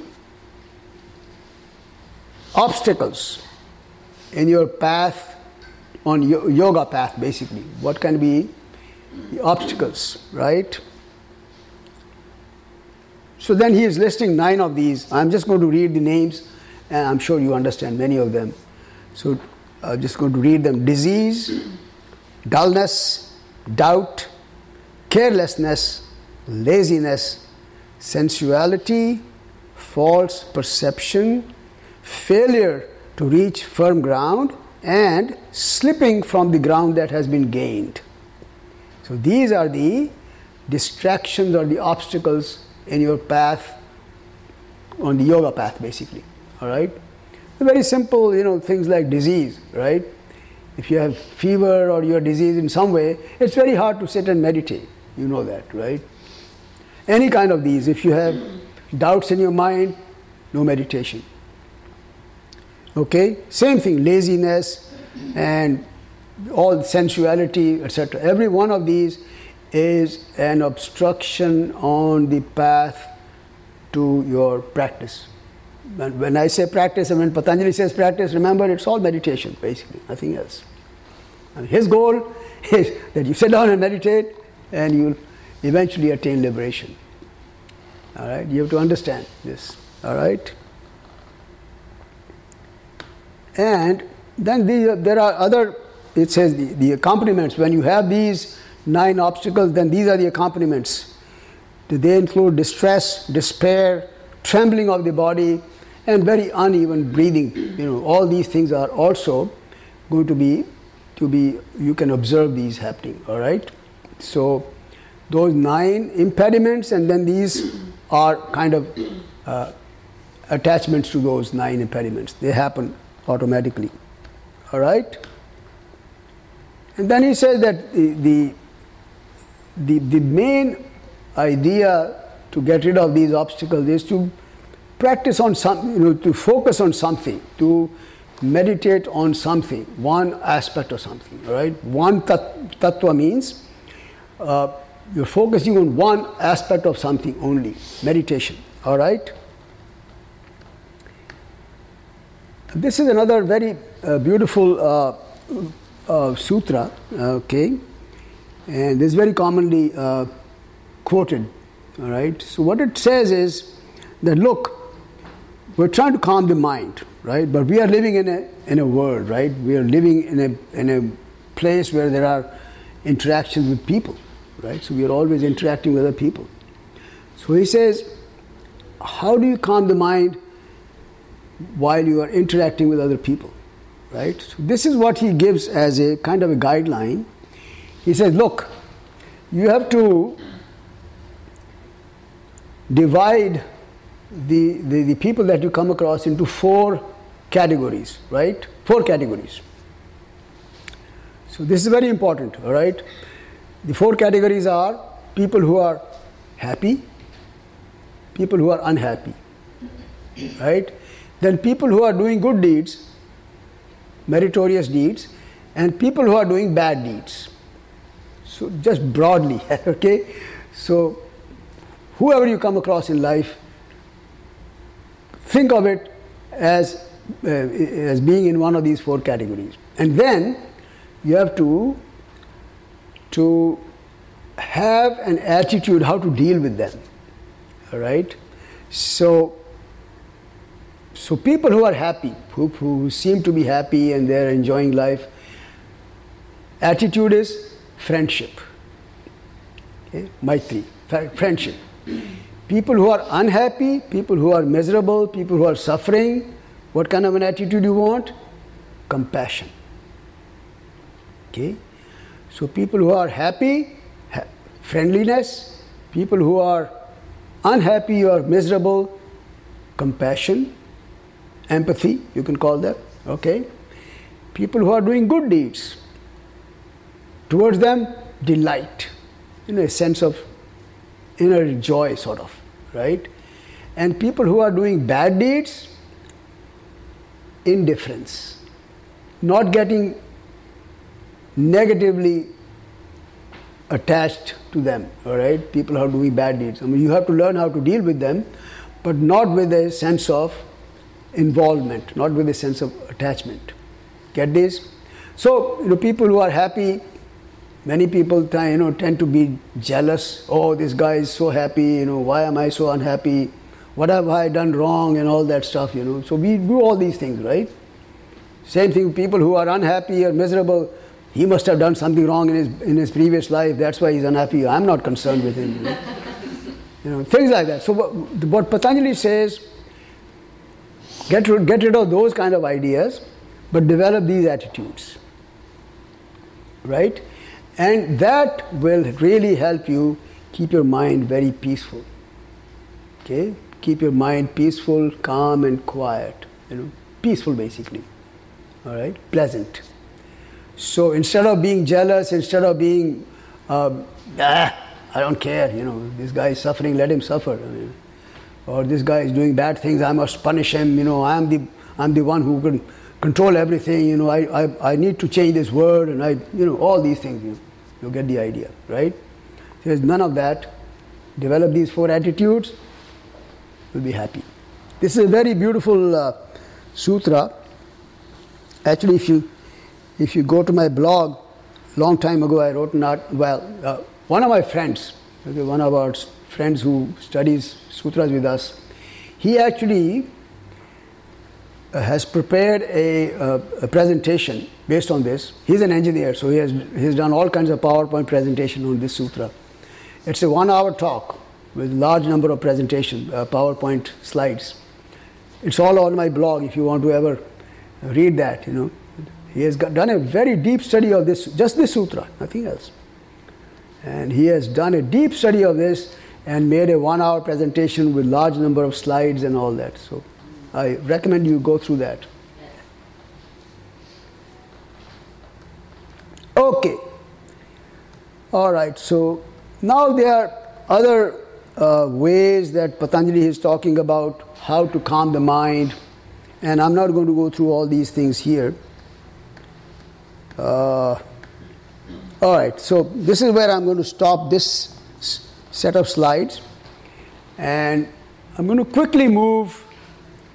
I know you guys have done eight limbs of yoga, but I'm going to just go through these some of the points which I think you may have missed.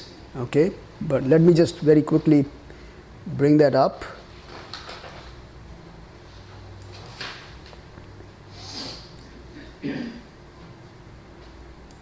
All right. So these are the eight limbs of yoga. Let me do this. Okay. Now, so remember, our goal is to calm the mind. And we do that by by what? By diminishing the influence of the ego and making our intellect very sharp. That's the idea, right? So Patanjali has given this very beautiful sutra to introduce the concept of the eight limbs of yoga.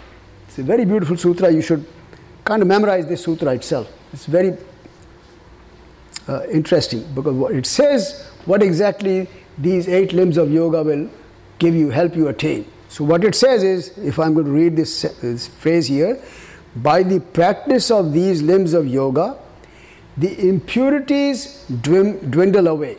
The impurities of the mind, they are diminished. They are kind of uh, stopped. There dawns the light of wisdom. Remember, we said light, we need the light of wisdom so we can remove ignorance, right? So the light of wisdom comes through, and then that leads to discriminative discernment. What that means is now I know the real reality. Okay, so, so a few things here mentioned here. Okay, we have to remove the impurities. When we say impurity, what does that mean to you? What are the impurities of the mind? Bad thoughts. Bad thoughts. Bad thoughts.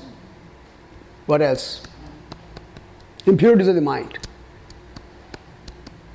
Jealousy Beautiful. anxiety too. Everything, right? All negative stuff, right? So uh, that's what he says that when you practice yoga, when you practice these eight limbs of yoga, he's now making a promise, right? so he says, when you practice these eight limbs of yoga, impurities will go away. Your mind will become clean, pure. That means no more anger, no more jealousy. Are you going to be happy with that? Never getting angry? That would be fantastic. But because of that, because there is no more impurity now, the ego loses its power. And because the ego loses its power, now you are able to get a glimpse of that light that was, that was always there, but I was not able to see it because ego had put a lid on that. It had put a cover on that. You get that idea? It was not letting you take a glimpse of that light. But that's the light that is shining our intellect and making it pure. Now we are able to make very clean decisions. Our mind is clean, we are, we are able to focus on things, we are able to think very clearly, we are able to make the best decisions possible, right? That's happening only because the impurities have been removed and we are able to see that light of pure wisdom. And when that happens, now we are able to understand, oh my God, I am I was so miserable because I didn't realize who I am. Now I know who I am. So I know the difference between Purusha and Prakriti. The problem comes because Purusha or the soul was tied down with this mind, identified, wrongly identified with this mind and, and with this whole complex. Okay? That is why I was, you know, I read, I said in the beginning, right? The purpose of the practice of yoga is not union, it is disunion. It is to disunite the Purusha from Prakriti, not to unite them. When you say mind, body, and soul, you're uniting them. Patanjali says that's the source of suffering. That's the only thing you want to get rid of. That union of mind, body, and soul is what is causing this suffering. So, yoga is not about unite, uniting these things, it's to, to separate them out, disunite them. Then only you can really feel that sense of being, you know, I am who I am. Do you get that message? So please stop saying that yoga means union of mind, body, and soul. It's very important to recognize because Patanjali says that's causing the suffering. That's what exactly is the reason for what we are right now. Okay? So uh, keep that in mind. And if there is time, we'll come back to that again. All right? So, uh, so again, you know, these uh, impurities of the mind, I've just listed these here, uh, just from my understanding. Physical level impurities, remember we, we saw that sutra, there are nine impediments mentioned. Okay, sickness, dullness, disease, uh, laziness, and all that stuff, right? So those are impurities at the physical level. You, you, can, you, can, you can remove that by doing yoga. Mental level, in Sutra 2, in the, in the second chapter, he talks about kleshas. We haven't talked about that, but there are things like likes and dislikes, ego, okay, all that are a part of the kleshas. Okay? If we have time, we'll come to that very quickly. Those are eliminated. And then at the emotional level, you know, they always talk about these six enemies of the mind. This is very commonly mentioned in all our texts. Okay? You probably have heard these. And in Indian texts, they always say that. What are the six? Kama, Krodha, Lobha, Moha, Madamatsarya. You know, six, always in Sanskrit. Lust or lustful craving. Right? That's number one. Krodha is anger. Okay? Lobha is greed. Moha is, is uh, delusion, unnecessary attachment to things. Delusion, you're deluded, you're not aware of the reality but deluded. All right, that's moha.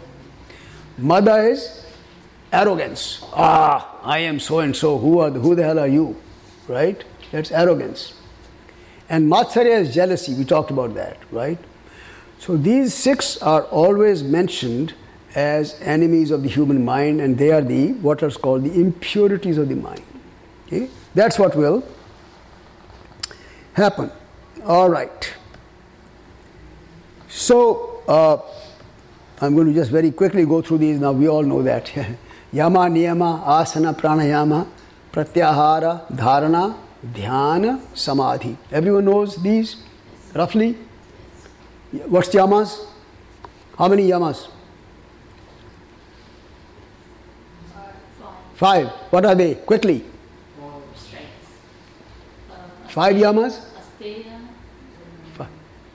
Brahmacharya. That's two. Yeah, I'm remembering. uh, ahimsa, Ahimsa, three. aparigraha. Aparigraha, four.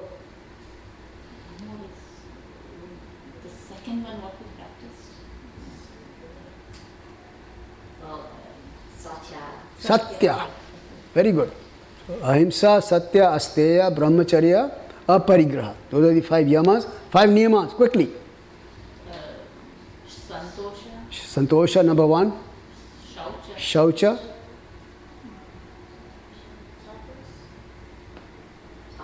Tapas. tapas. Uh-huh.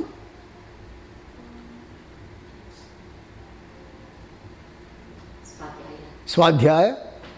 And number five,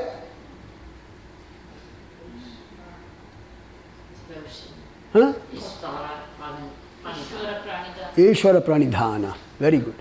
You, at least you, you guys are familiar with these. That's good. okay, so these are the five yamas and five niyamas. All right, and uh, you guys have already practiced these, right? Quite a bit. We are studying each one a month. Each one a month. Yes, focusing on, yes. So we- we've defined them, absolutely. We've talked about them, yes. We're really doing a concentrated study on each one once a month as we go throughout the trip. Okay, okay. So you, you have still a few more to go.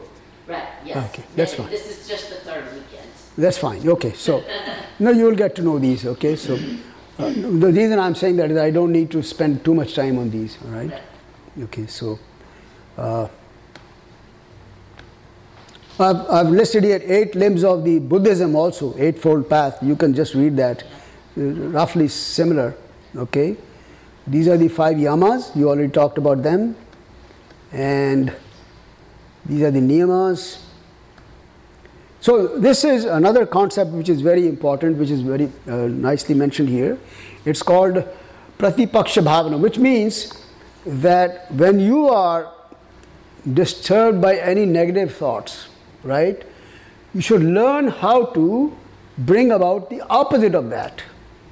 Okay, it's called. It's a very important concept, and uh, you know Patanjali talks about it a lot. Uh, people quote it a lot. It's called pratipaksha bhav. Pratipaksha means opposite. Opposite. Opposite of what? If you're angry, try to get some calmness in the mind, some love maybe. If you're hatred, full of hatred, bring love. Okay? Things like that. So, what it says is develop or learn. It's a, it's a learned technique, right? You have to practice it. Otherwise, when you're angry, you have no other thought, but you're angry. That's it. But if you can kind of step back and look at, look at anger as anger and then say, okay, I want to become a little more uh, com- compassionate and all that, right? Loving, that will help. Okay, negate that strong negative tendency. to it's called. So when you are disturbed by negative thoughts, you think of the opposite of it. And why would you do that?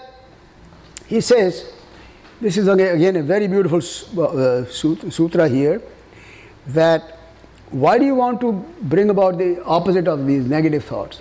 This is a, a statement that you should really understand. He says, when negative thoughts or acts such as violence, etc., right? Ahimsa uh, or hinsa, hinsa is violence, ahimsa is non-violence, right? So when negative thoughts or acts such as violence are caused by caused to be done or approved, I can ask somebody, I can kill somebody. That's violence I'm causing. I can hire you to kill somebody. So I'm making you do it on my behalf. Okay? That's number second way of doing it. Third is somebody is killing somebody and I approve of it. I'm saying it's okay, you know. I don't care. All right? Now all these three are causing violence with my knowledge or directly through me. All right? Now, this involvement can be, it says, mild, medium, or strong. You know, it, it can have different degrees. You can have a very strong hatred for somebody and just kill, kill the person, or uh, you just want to make somebody suffer slowly because it's not very strong, things like that. So it can have gradations, you know, all these thoughts. All right? The point he's making is look, doesn't matter whether it is strong, whether it's mild, okay, whether you do it or you get it done by somebody. Eventually, it's going to come and get you. Eventually, it's going to come and get you. Whatever negative, negative things you're doing, it's going to come and get you. In the sense that eventually it will come back and uh, haunt you or make you suffer. Negative stuff will happen to you. So if you have that kind of an attitude, that kind of understanding, obviously you will not do these negative things then. That's what he's saying. That's why this pratipaksha bhavana or the opposite attitude is so important. Okay? Because you understand that whatever you're doing which is negative is going to come back and haunt you even more. All right? So this is the uh, so this is uh, again uh, what Patanjali has done. If you if you read the sutras, he has not given definition of any one of these ten uh, yamas and niyamas. Any one of these, he does not define them. What he has done is to give you give you the the consequence of practicing those. So if you practice ahimsa, what will happen? If you practice satya, what will happen? He, un- he assumes that you know what ahimsa is. He assumes that you know what satya is. like I said, he has already trained these kids or his students, and they all know all this. But he's telling you what will happen. So I'm just picking up this one now. He says, when you are established in ahimsa, people around you will give up all kinds of animosity. Okay? Automatically they will give up any negative feelings. All right? So, uh, you know, there was a an example uh, that usually given in, in some of the Indian texts is, you know, this, there is a very famous, well-known uh, uh, spiritual master, all right? So, you know, let me just, uh, his name was Neelakantha. Okay, he was known as Swami Narayan. Okay, and you know there are these temples all over the world, now, Swami Narayan temples, and they are the some of the most beautiful temples in the world. If you want, if you want to find the best temples, Swami Narayan temple. okay, and there's one coming up in New Jersey, which which is supposedly going to be the world's best. Yeah. It's still under construction. I mean, Still under- it is done. Yes, it's half- It's It's, co- it's coming up in New Jersey, and they claim it to be the best in the world. All right. Now, the Swaminarayan, the guy's name was Neelakantha, and he became a, a, a spiritual person leading a spiritual life at the very young age.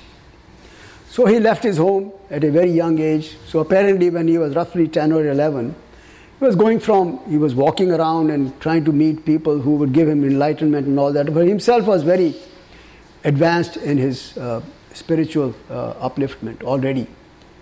So goes from village to village and talk, talks to people, you know, whatever. You know, he's learning and then also sharing his knowledge. So he reaches this village and he, uh, in the evening, and uh, he wants, he always goes and sleeps under a tree or something. You know, that's how people lived in the old days. They will go find a shade, shaded tree. There's always a uh, platform around a tree in most most villages. Okay? You can put your stuff there and sleep. Now these villagers came to him that look, guy, look, kid, uh, you know, uh, this this village has a, a little forest right next to it, and there is a, a tiger. Okay, it's a ferocious tiger, and it every night it comes to the village, and it can you know, harm you basically. So we suggest that you don't stay outside on the, under the tree, but there is a temple there, and there is a place there that you can stay in the temple, inside the temple, so you'll be safe. This guy says, "Don't worry about me. I'm okay. You know, I'm fine. I've lived like this all my, you know, all these days and years that, that I've been walking around, and I can, I, I'm okay." He he just doesn't want to go inside, so he's sleeping there. Now, everyone in the village thought that this in the morning he will not be there, he will be gone. The, the, the tiger would have eaten him up and it's gone. So, wake up in the morning, they come to that tree. Guess what? This guy sleeping nicely, and that tiger is sleeping right next to him, very comfortably. So, the, the example they gave is that look, what Patanjali says is true. If you are completely established in non harming, in ahimsa, everyone around you becomes, becomes full of ahimsa. They will not harm you. And, you know, this is the example they give. Apparently, a true example because this, this guy lived, you know, around what, 100 years ago or something? Not too long ago. So his stories are still known to people. All right? So same thing with you know truthfulness, etc., etc. I'm not going to go through these. Just going to pick something that you may not have heard. okay, all this purity, shaucha, and then santosha is contentment. We know that, and then uh, tapas. Tapas. Do you know what tapas means? Roughly. Zeal. Hmm? Zeal. Zeal. Austerity. Austerity. What did the first word you use? Zeal. Z E A L. Zeal. Is that austerity? Zeal is, you know, I am zealous. I'm, I'm really, I have a lot of energy. That's zeal. I'm not sure that's a, my, my understanding of English is not 100%, but I thought zeal is to have a lot of vigor and, and, and Zest. mm, zest. Yes. But that's not austerity. Right. What is austerity? I think Peacefulness. No, no, no. Austerity. It's the What's austerity? Check, check up the meaning online, please. Because I, I think zeal is totally different from austerity. Uh, I want to make sure you understand the meaning. Can anybody check the meaning of austerity? Sternness or severity of manner or attitude. See? Simplicity of style or appearance. Hmm? Simplicity. Mm-hmm. Toughness, basically. It's what? Confidence? Hmm? Would you, Yeah. how do you- Zeal is great energy or enthusiasm. That's different. That's what I'm saying. Zeal is totally different from austerity. Right? Austerity basically means that you are able to live frugally and you can you can put hmm? simple life simple but tough in the sense that you are able to put yourself through enough hardship that your body becomes strong, your mind becomes strong, and you're able to withstand all kinds of dualities of life. That's austerity. You live on something very minimal. All right? Do you get that, Heather? Do you, I do. Yes. okay. So how do we put this tapas in the context of how the sages did tapas? What Tapas, basically what they did was they would, uh, they would live on whatever is available in the forest. Sometimes they would go without food for a long time, that's tapas. Sometimes they would sit and meditate for 10 hours, 10 days, 10 months, 10 years, that's tapas. Right? Yeah. So, hardship basically, measured, putting yourself through measured hardship, that's tapas. Okay? People do go on a fast, that's tapas. These days, it has become very important that you do tapas. How? Get rid of your television for a week. Can you do that? Get rid of your phone for a week. Can you do that? Okay, can you can you do tapas on your uh, on your WhatsApp, on your Facebook, on your internet? That's tapas. Okay, eliminate for some time.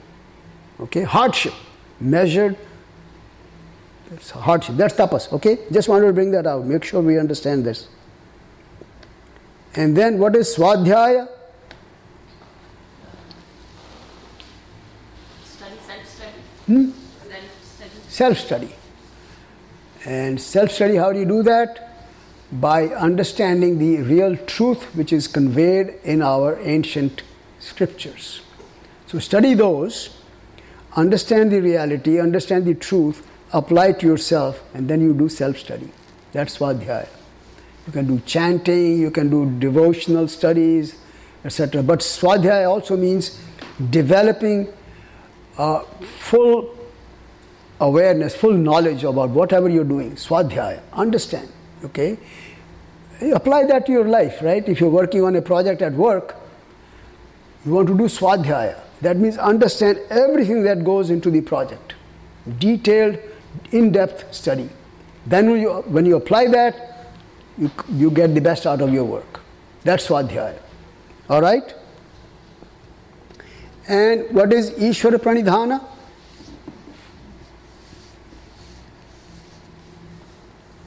What's Ishvara Pranidhana? a higher power. Hmm? Devotion to a higher power. Devotion to a higher power. Now, this higher power, the word used by Patanjali is Ishvara. Okay? And he has given a very precise definition of Ishvara. And you have to go by that. All right?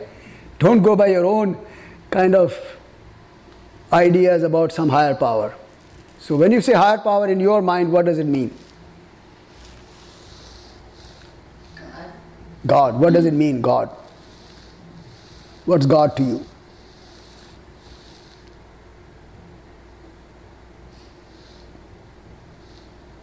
Um, a higher power. Something that we can't control. What does it do to you, this higher power? Guides us. How?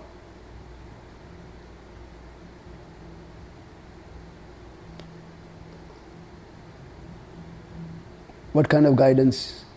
How? What and how? Like through prayer. Hmm? Through prayer. Through prayer. Prayer is what? Prayer is you are doing something. How does how does higher power guide you? The, all I'm, I'm all I'm trying to get at is that this concept of God is very different from each individual. Okay? So that's why I my recommendation is not to use the word God for Ishvara, use the word what's the word you want to use? Ishvara. Don't change it. Okay? Don't translate Ishvara into anything because anything you translate that, it'll give you a wrong conception, a different conception than what it is supposed to be. Alright?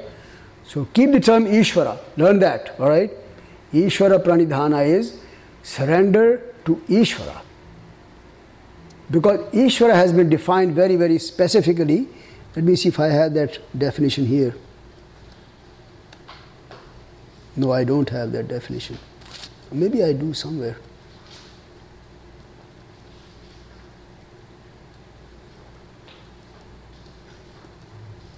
Hmm.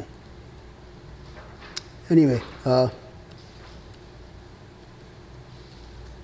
all right, I don't have that definition here, but I have it in a different. Uh, uh,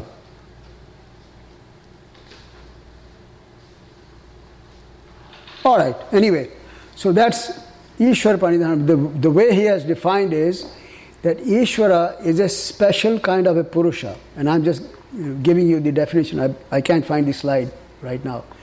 So he says, Ishvara is a special kind of Purusha. The Sanskrit phrase he uses is Purusha Vishesha, special Purusha. What kind of special Purusha? Special soul, special Atma, special soul. What kind of it? He says it is totally unaffected by anything that we do. Like we are affected by our karma. Have you, everyone heard the term karma? Karma, and, and then we have, we collect karma, we gather karma, and then we are impacted by that in future lives, right? Everyone knows that. Ishvara has none of that. He has no klesha. Klesha is again that same thing, likes and dislikes and ego and all that. No, none of that. So klesha, karma, vipaka means no, obviously there, if there is no karma, there is no outcome of that. There is no fruit. Okay? So he has no klesha, no suffering, no, no affliction of any kind, no karma, he doesn't do anything and he doesn't get any fruits of action, and no ashaya. That means there is no collection of karmas for him. Okay? So he is completely, the word uses aparamrishtaha. Aparamrishtaha means totally untouched. He is completely free of all this. That's the kind of Purusha, which is a very special Purusha. He calls it Ishvara. So, we cannot translate that as God. You can, I mean, If you want to translate that God, that's fine because that's the most common translation. But keeping in mind the very definition that He has provided. That's what God, God is for us in the Yoga Sutra, okay? And then you surrender to that because it is very special. That's the higher power we're talking about. That Ishvara which Patanjali has described, defined, that's the higher power we want to surrender to. Okay? Because otherwise, if we just say God, we have very different conceptions. You know, God for somebody is somebody sitting behind the clouds, and you, know, whatever. You know, there are different concepts about God. Okay? All right, so now, so that was uh, Ishwar Pranidhana. So these are the five yamas and five niyamas. What's the next uh, next limb? Asana. What's asana? Hmm? Posture. What kind of posture?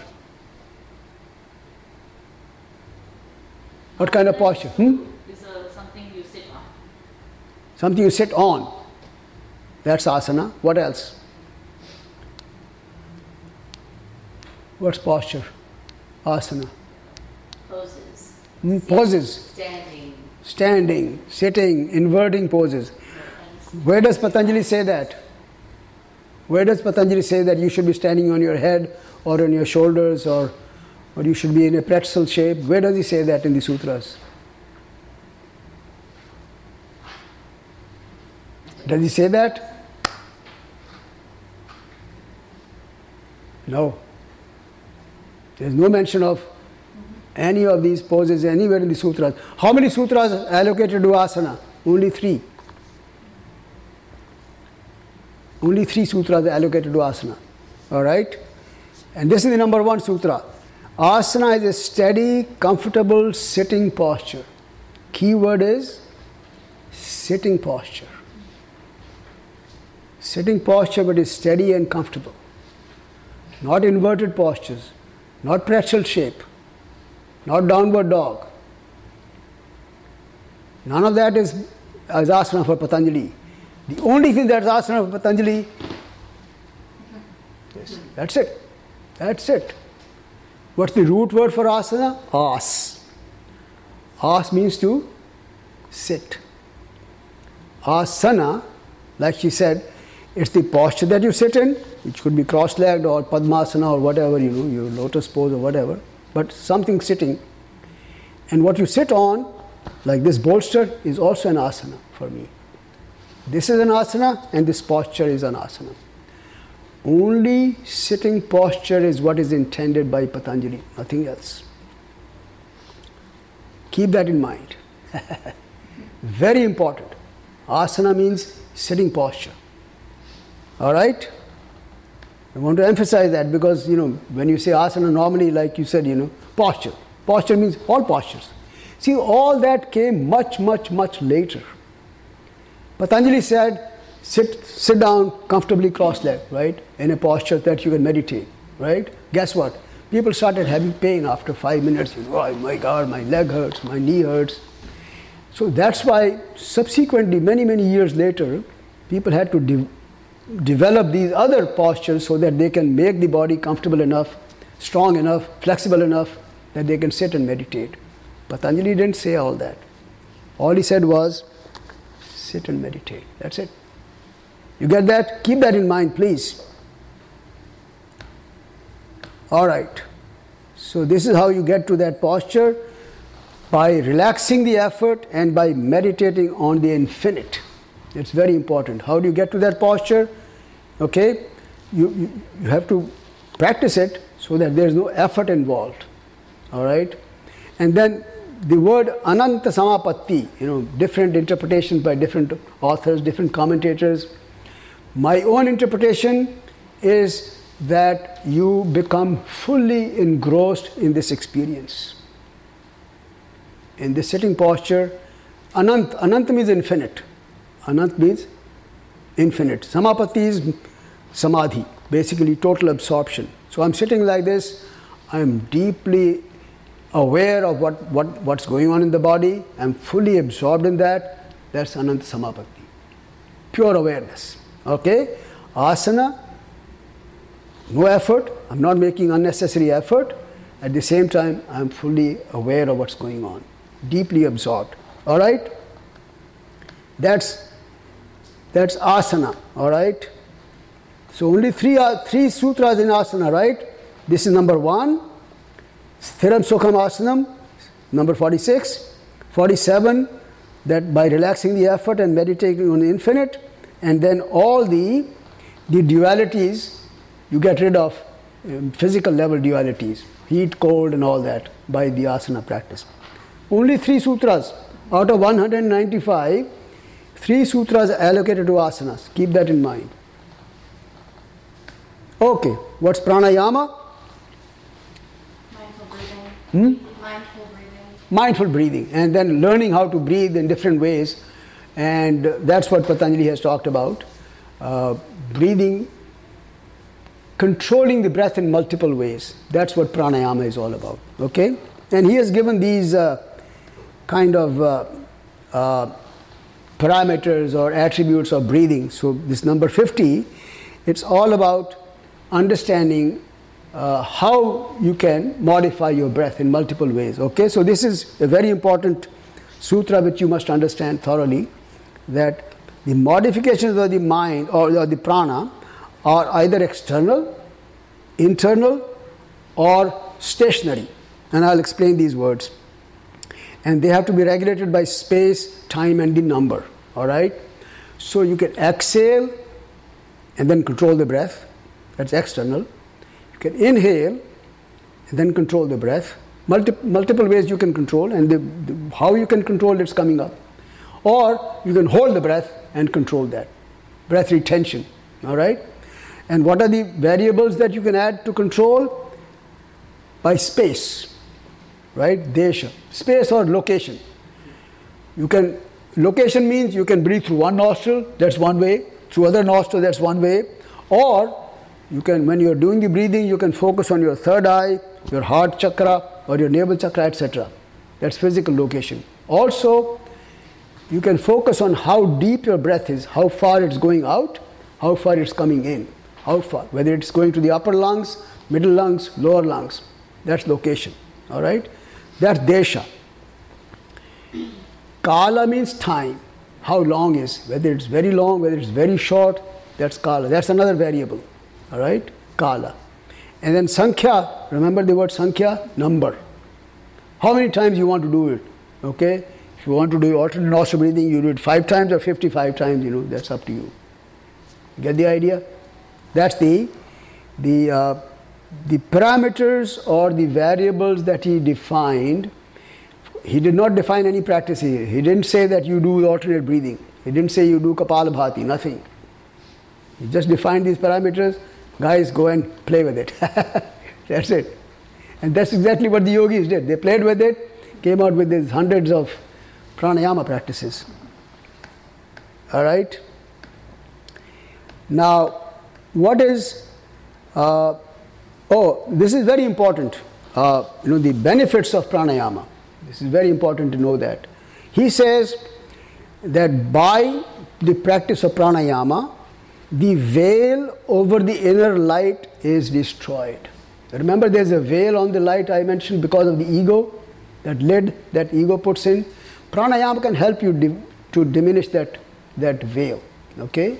And then what happens? This is again very important that the mind becomes fit for concentration. There are multiple practices of dharana, and your mind becomes fit for those dharana practices by the practice of pranayama. So Patanjali lays a strong emphasis on the practice of pranayama. All right? He doesn't lay any emphasis on, on the standing poses or inverted poses. He doesn't even know about that. okay? But pranayama, he says, is very important. All right? He says you can remove that veil of, of ignorance and also you develop the ability to go into deeper states of meditation. Okay? You get that? Pranayama. And then, what is pratyahara? Does anyone know what pratyahara is? Hmm? Control the senses. Control the senses, right. control the senses so they don't uh, affect you negatively, basically, or uh, completely uh, disengage the mind from any influence from the five senses. That's an important requirement. If I'm sitting for meditation and suddenly my phone says ping, WhatsApp message, and I, oh my God, I have to look at that. Know, meditation is gone, right? So we want to eliminate all the uh, distraction that can come through the five senses. That's pratyahara. All right? And I have a lot of slides on pratyahara. You can go through these. Okay. There's a nice story mentioned in, in, in, the, in the Purana, in one of the ancient texts. He says, to avoid lure of senses, this guy, his name was Saubhari. Okay, he was a uh, he was a sage. He was a rishi, you know, sage, and his name was Saubhari. So he, what he says is that to avoid the lure of senses, he meditates underwater.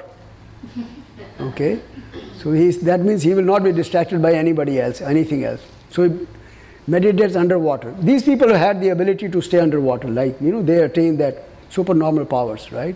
So he was able to sit there and, and meditate underwater. But then what did does happen? What happens?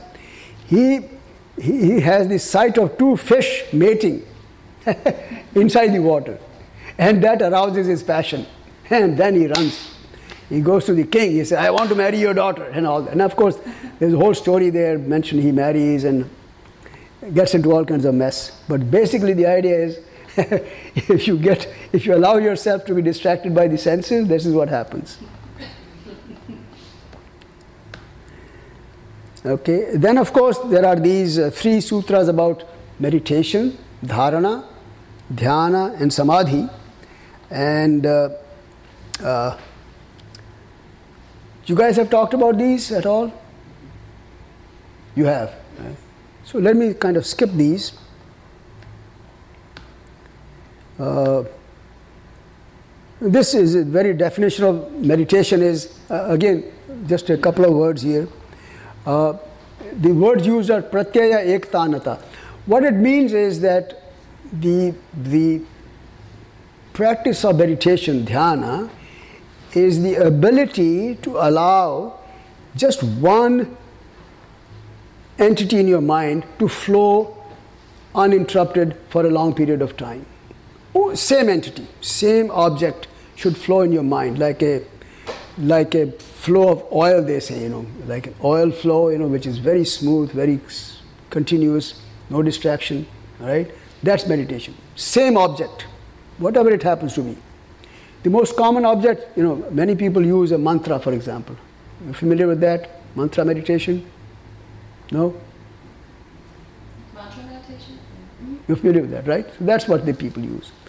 So same flow, same mantra. And then what is samadhi? What is samadhi? Liberation. Hmm? Liberation. Is a result of samadhi, but what is samadhi? Calming the mind. Calming the mind. Calming the mind to the extent that, well, you know, let's, let, us let us get more technical here because Patanjali is talking about having an object in the mind at a time. Object. And when you have an object in the mind for a length of time at the exclusion of any other object, that's samadhi. Okay, so if you are thinking about, let's say your mantra is, what should I pick? Om Namah Shivaya. It's very common, right? You are a Shiva devotee and you say Om Namah Shivaya, Om Namah Shivaya. And if you are able to recite that at the exclusion of any other thought coming in the mind, that's samadhi. Okay? So that's important to recognize samadhi. All right? So, uh, so that's pretty much all I wanted to talk about the eight limbs of yoga. All right? Uh, I, I, like I mentioned, I gave you five different PowerPoint presentations. so obviously, we're not going to get into any of that. But let me very, very briefly tell you what's in the other slides, okay? All right. So the one is on chapter 2, is called the, the, the klesha karma and all that. What that chapter does, it starts out by defining the five kleshas. Five kleshas are the afflictions, causes of suffering. And it starts out by, by defining what is avidya or ignorance. That's the main cause of suffering. Ignorance. Ignorance about what? We don't know who we truly are. We are not aware of our true identity, therefore, we are ignorant. All right? And that causes the ego to raise its ugly head. But it's not ugly enough for him because ego can really control you then. When ego controls you, you get all kinds of likes, dislikes, attachment, and aversion. All right? So you get attached to something or you get hateful about something. And finally, it develops all kinds of fears in you. So those are the five kleshas. All right? He talks about. And from there, he goes on to describe this entire sequence of karma, reincarnation, birth, life, what causes all that, and a great depth of the Sankhya philosophy. So, in chapter 2, that's why chapter 2 is very heavy. If you really want to understand chapter 2, you have to go back and look at all that Sankhya summary that I presented. Without that, you won't understand that. Chapter 2 is very heavy. It goes into complete details of the Sankhya philosophy. And finally, it tells you that look, you're suffering because of ignorance. You know, there are four noble truths, truths in Buddhism. Does anybody know that? Four noble truths. Hmm?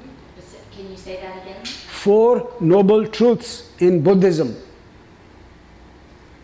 We've not talked about that.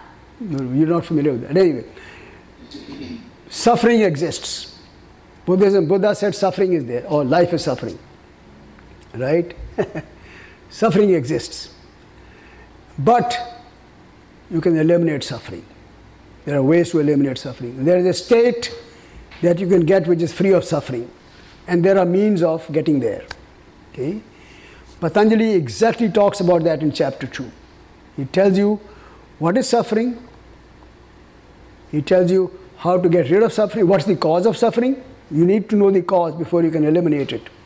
So he tells you what the cause of suffering is, which he says is avidya or ignorance. Okay? And there is a state which is beyond suffering. That's the state called kaivalya, liberation, freedom. You have used the words, both of you have used this word, liberation, freedom. He calls it kaivalya. So there is a state that you can attain which is free of suffering. And there's a way to get there. And what's the way to get there?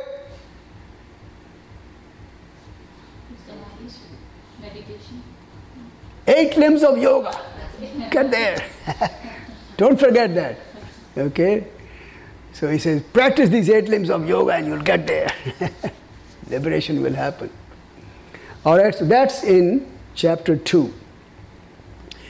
Chapter 3 is all about supernormal powers. It starts out by telling you what is meditation, what goes on in the mind when you're meditating, and what can you achieve by meditating on different things, different aspects, different objects.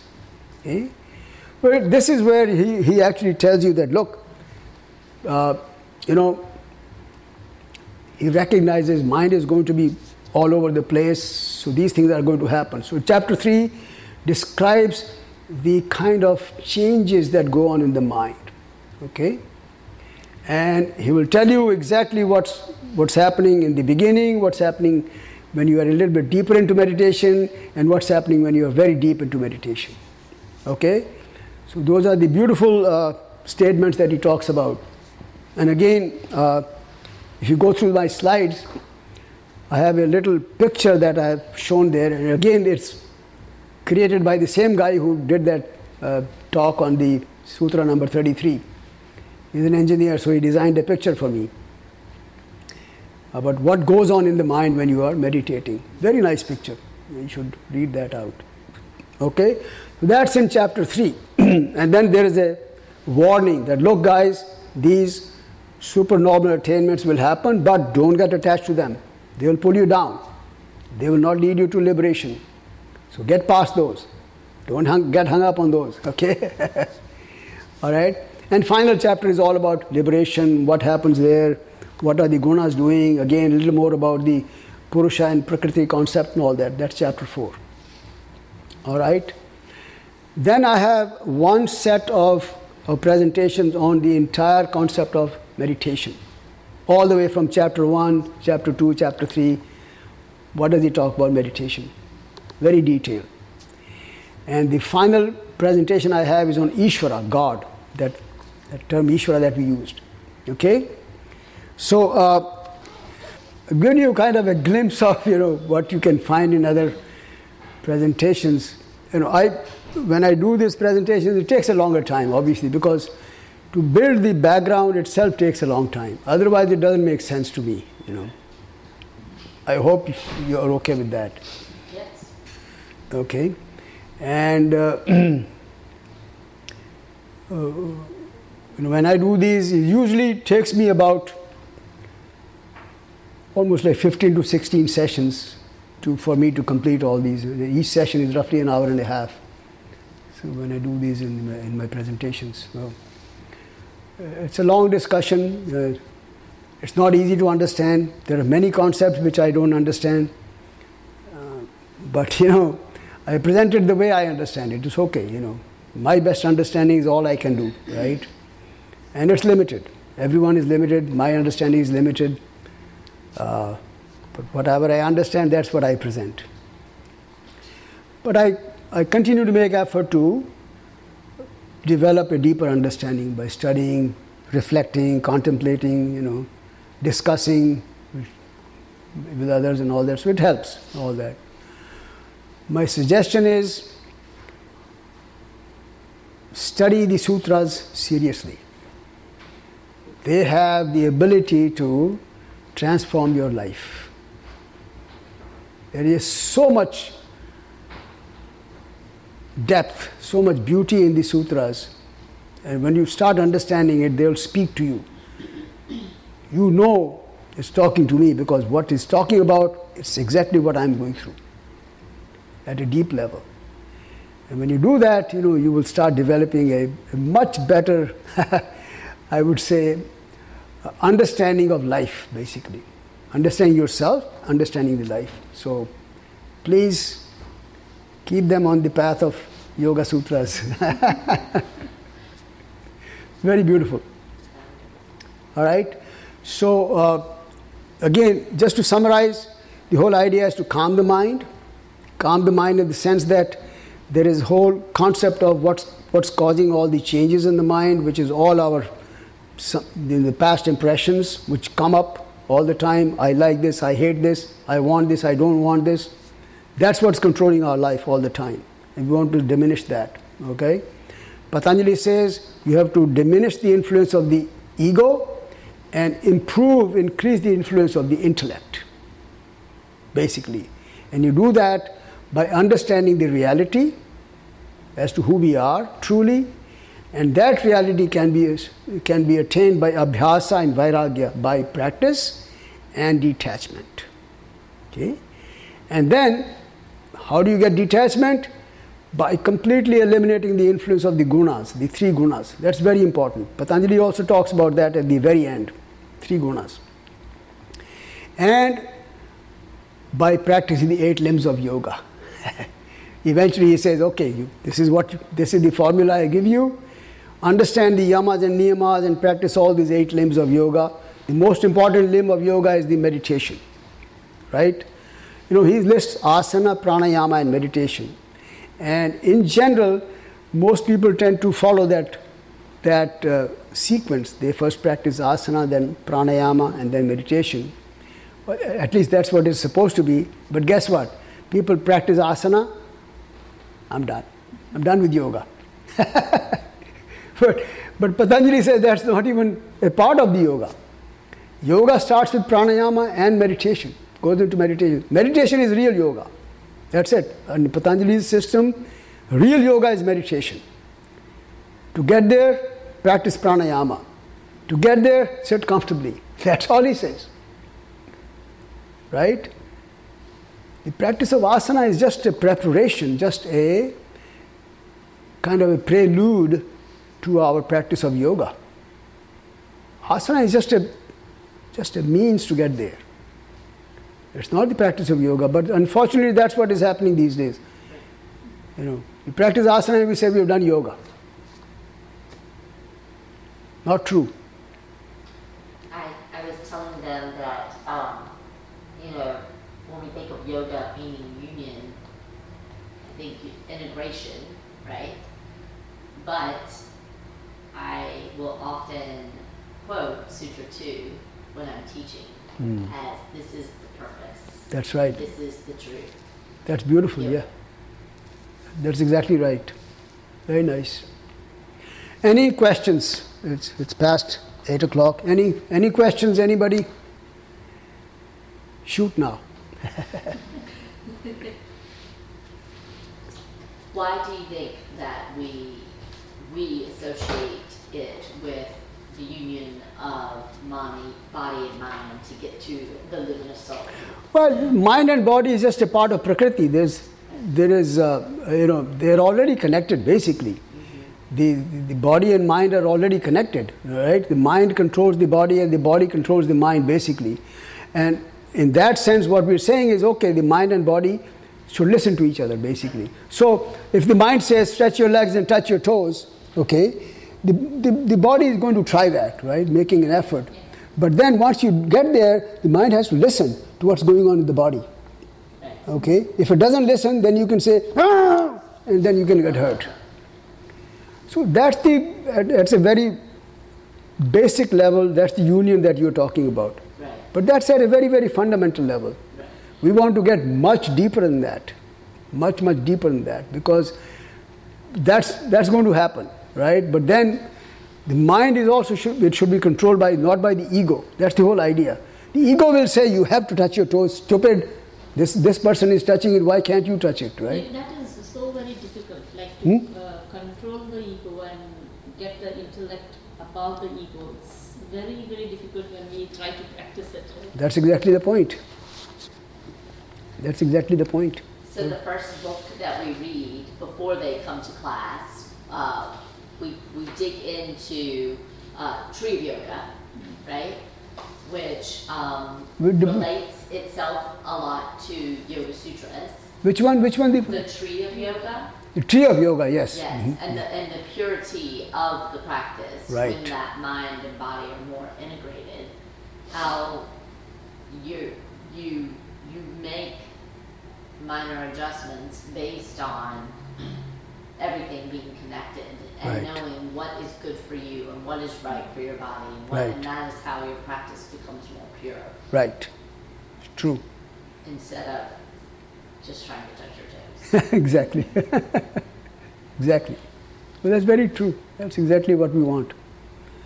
But then we want to go beyond that. You know, the, the eventual goal, of course, is to is to recognize that all this is happening because there is some light shining on us, on our mind and intellect, which is making us do all this. And that light is my true nature. And this is, you know, the very crux of, of these Yoga Sutras. That, that, that wisdom that we have is coming from that source, which is separate from us, from, from this so called us. I am that, but I'm considering my, this, this being my, myself. It's a deep concept. It doesn't happen very easily, but that's the, that's the effort we have to strive to get there, to eventually understand that eventually I'm going to have to separate, stay away, you know, become an observer, as they say, drashta, that's the Sanskrit word, and then enjoy life then. And we'll enjoy life with purity of life, not getting clobbered by, oh, I like this, I, I don't like it. Then I can, you know, like they say, fat, dumb, and happy, you know, just, just have, enjoy everything. Then everything becomes joyful. There's nothing like painful in, at that point. That's the whole idea here. So, uh, one, uh, there's one uh, confu- uh, not the confusion, I'm just to just, I mean, I don't know how to put it. So it's like when you are, when we know, should I say like my intellect knows or the soul knows that something is not good, you, you're, you're not going to do it. But something tell, but the ego tells, oh, it's okay, you can do it, this one time you can do it. but still my uh, is the intellect telling me or the soul or what you call the separate thing which is the soul is telling me is it both are one no No, no, no, so no. the intellect is telling me Intellect is guiding you properly because it is clean. If it is clean, then intellect can guide you properly, but then ego can play its whole role. yeah All we are saying is the intellect is functioning because it has borrowed consciousness from Purusha, which is resting in its vicinity. That's it. It is doing nothing by itself. Okay, but it thinks it is doing something because of this confusion, because of this ignorance. It's all messed up. The intellect thinks it's the Purusha, Purusha thinks it's the intellect. that's the whole idea, and that's the confusion we want to eventually dispel. Okay? But then everything is happening at the intellect level, basically. Everything is happening there. Borrowing the, the consciousness from Purusha. Like I said, it's a deep concept. Keep working on it, keep thinking about it. One day we'll get it, hopefully. Yeah. But that's the idea. All right? Everyone okay? All right, let's close the eyes. We'll do Om three times, one more time.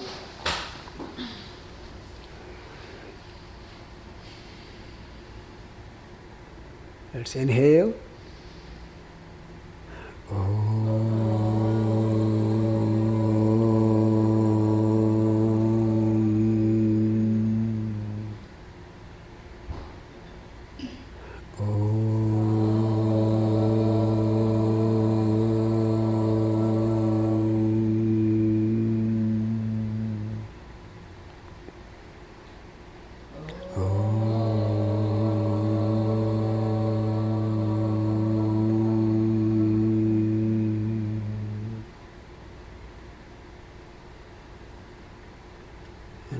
recite the invocation to Patanjali one more time. Just listen in.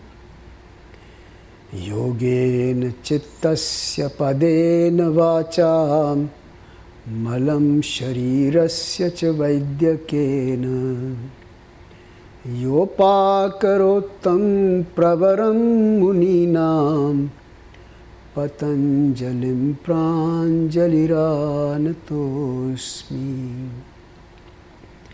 पतञ्जलिं प्राञ्जलिरानतोऽस्मि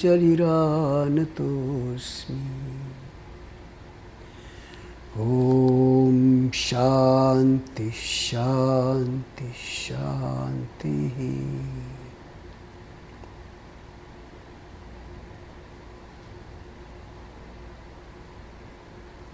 Thank you. Thank you all very much.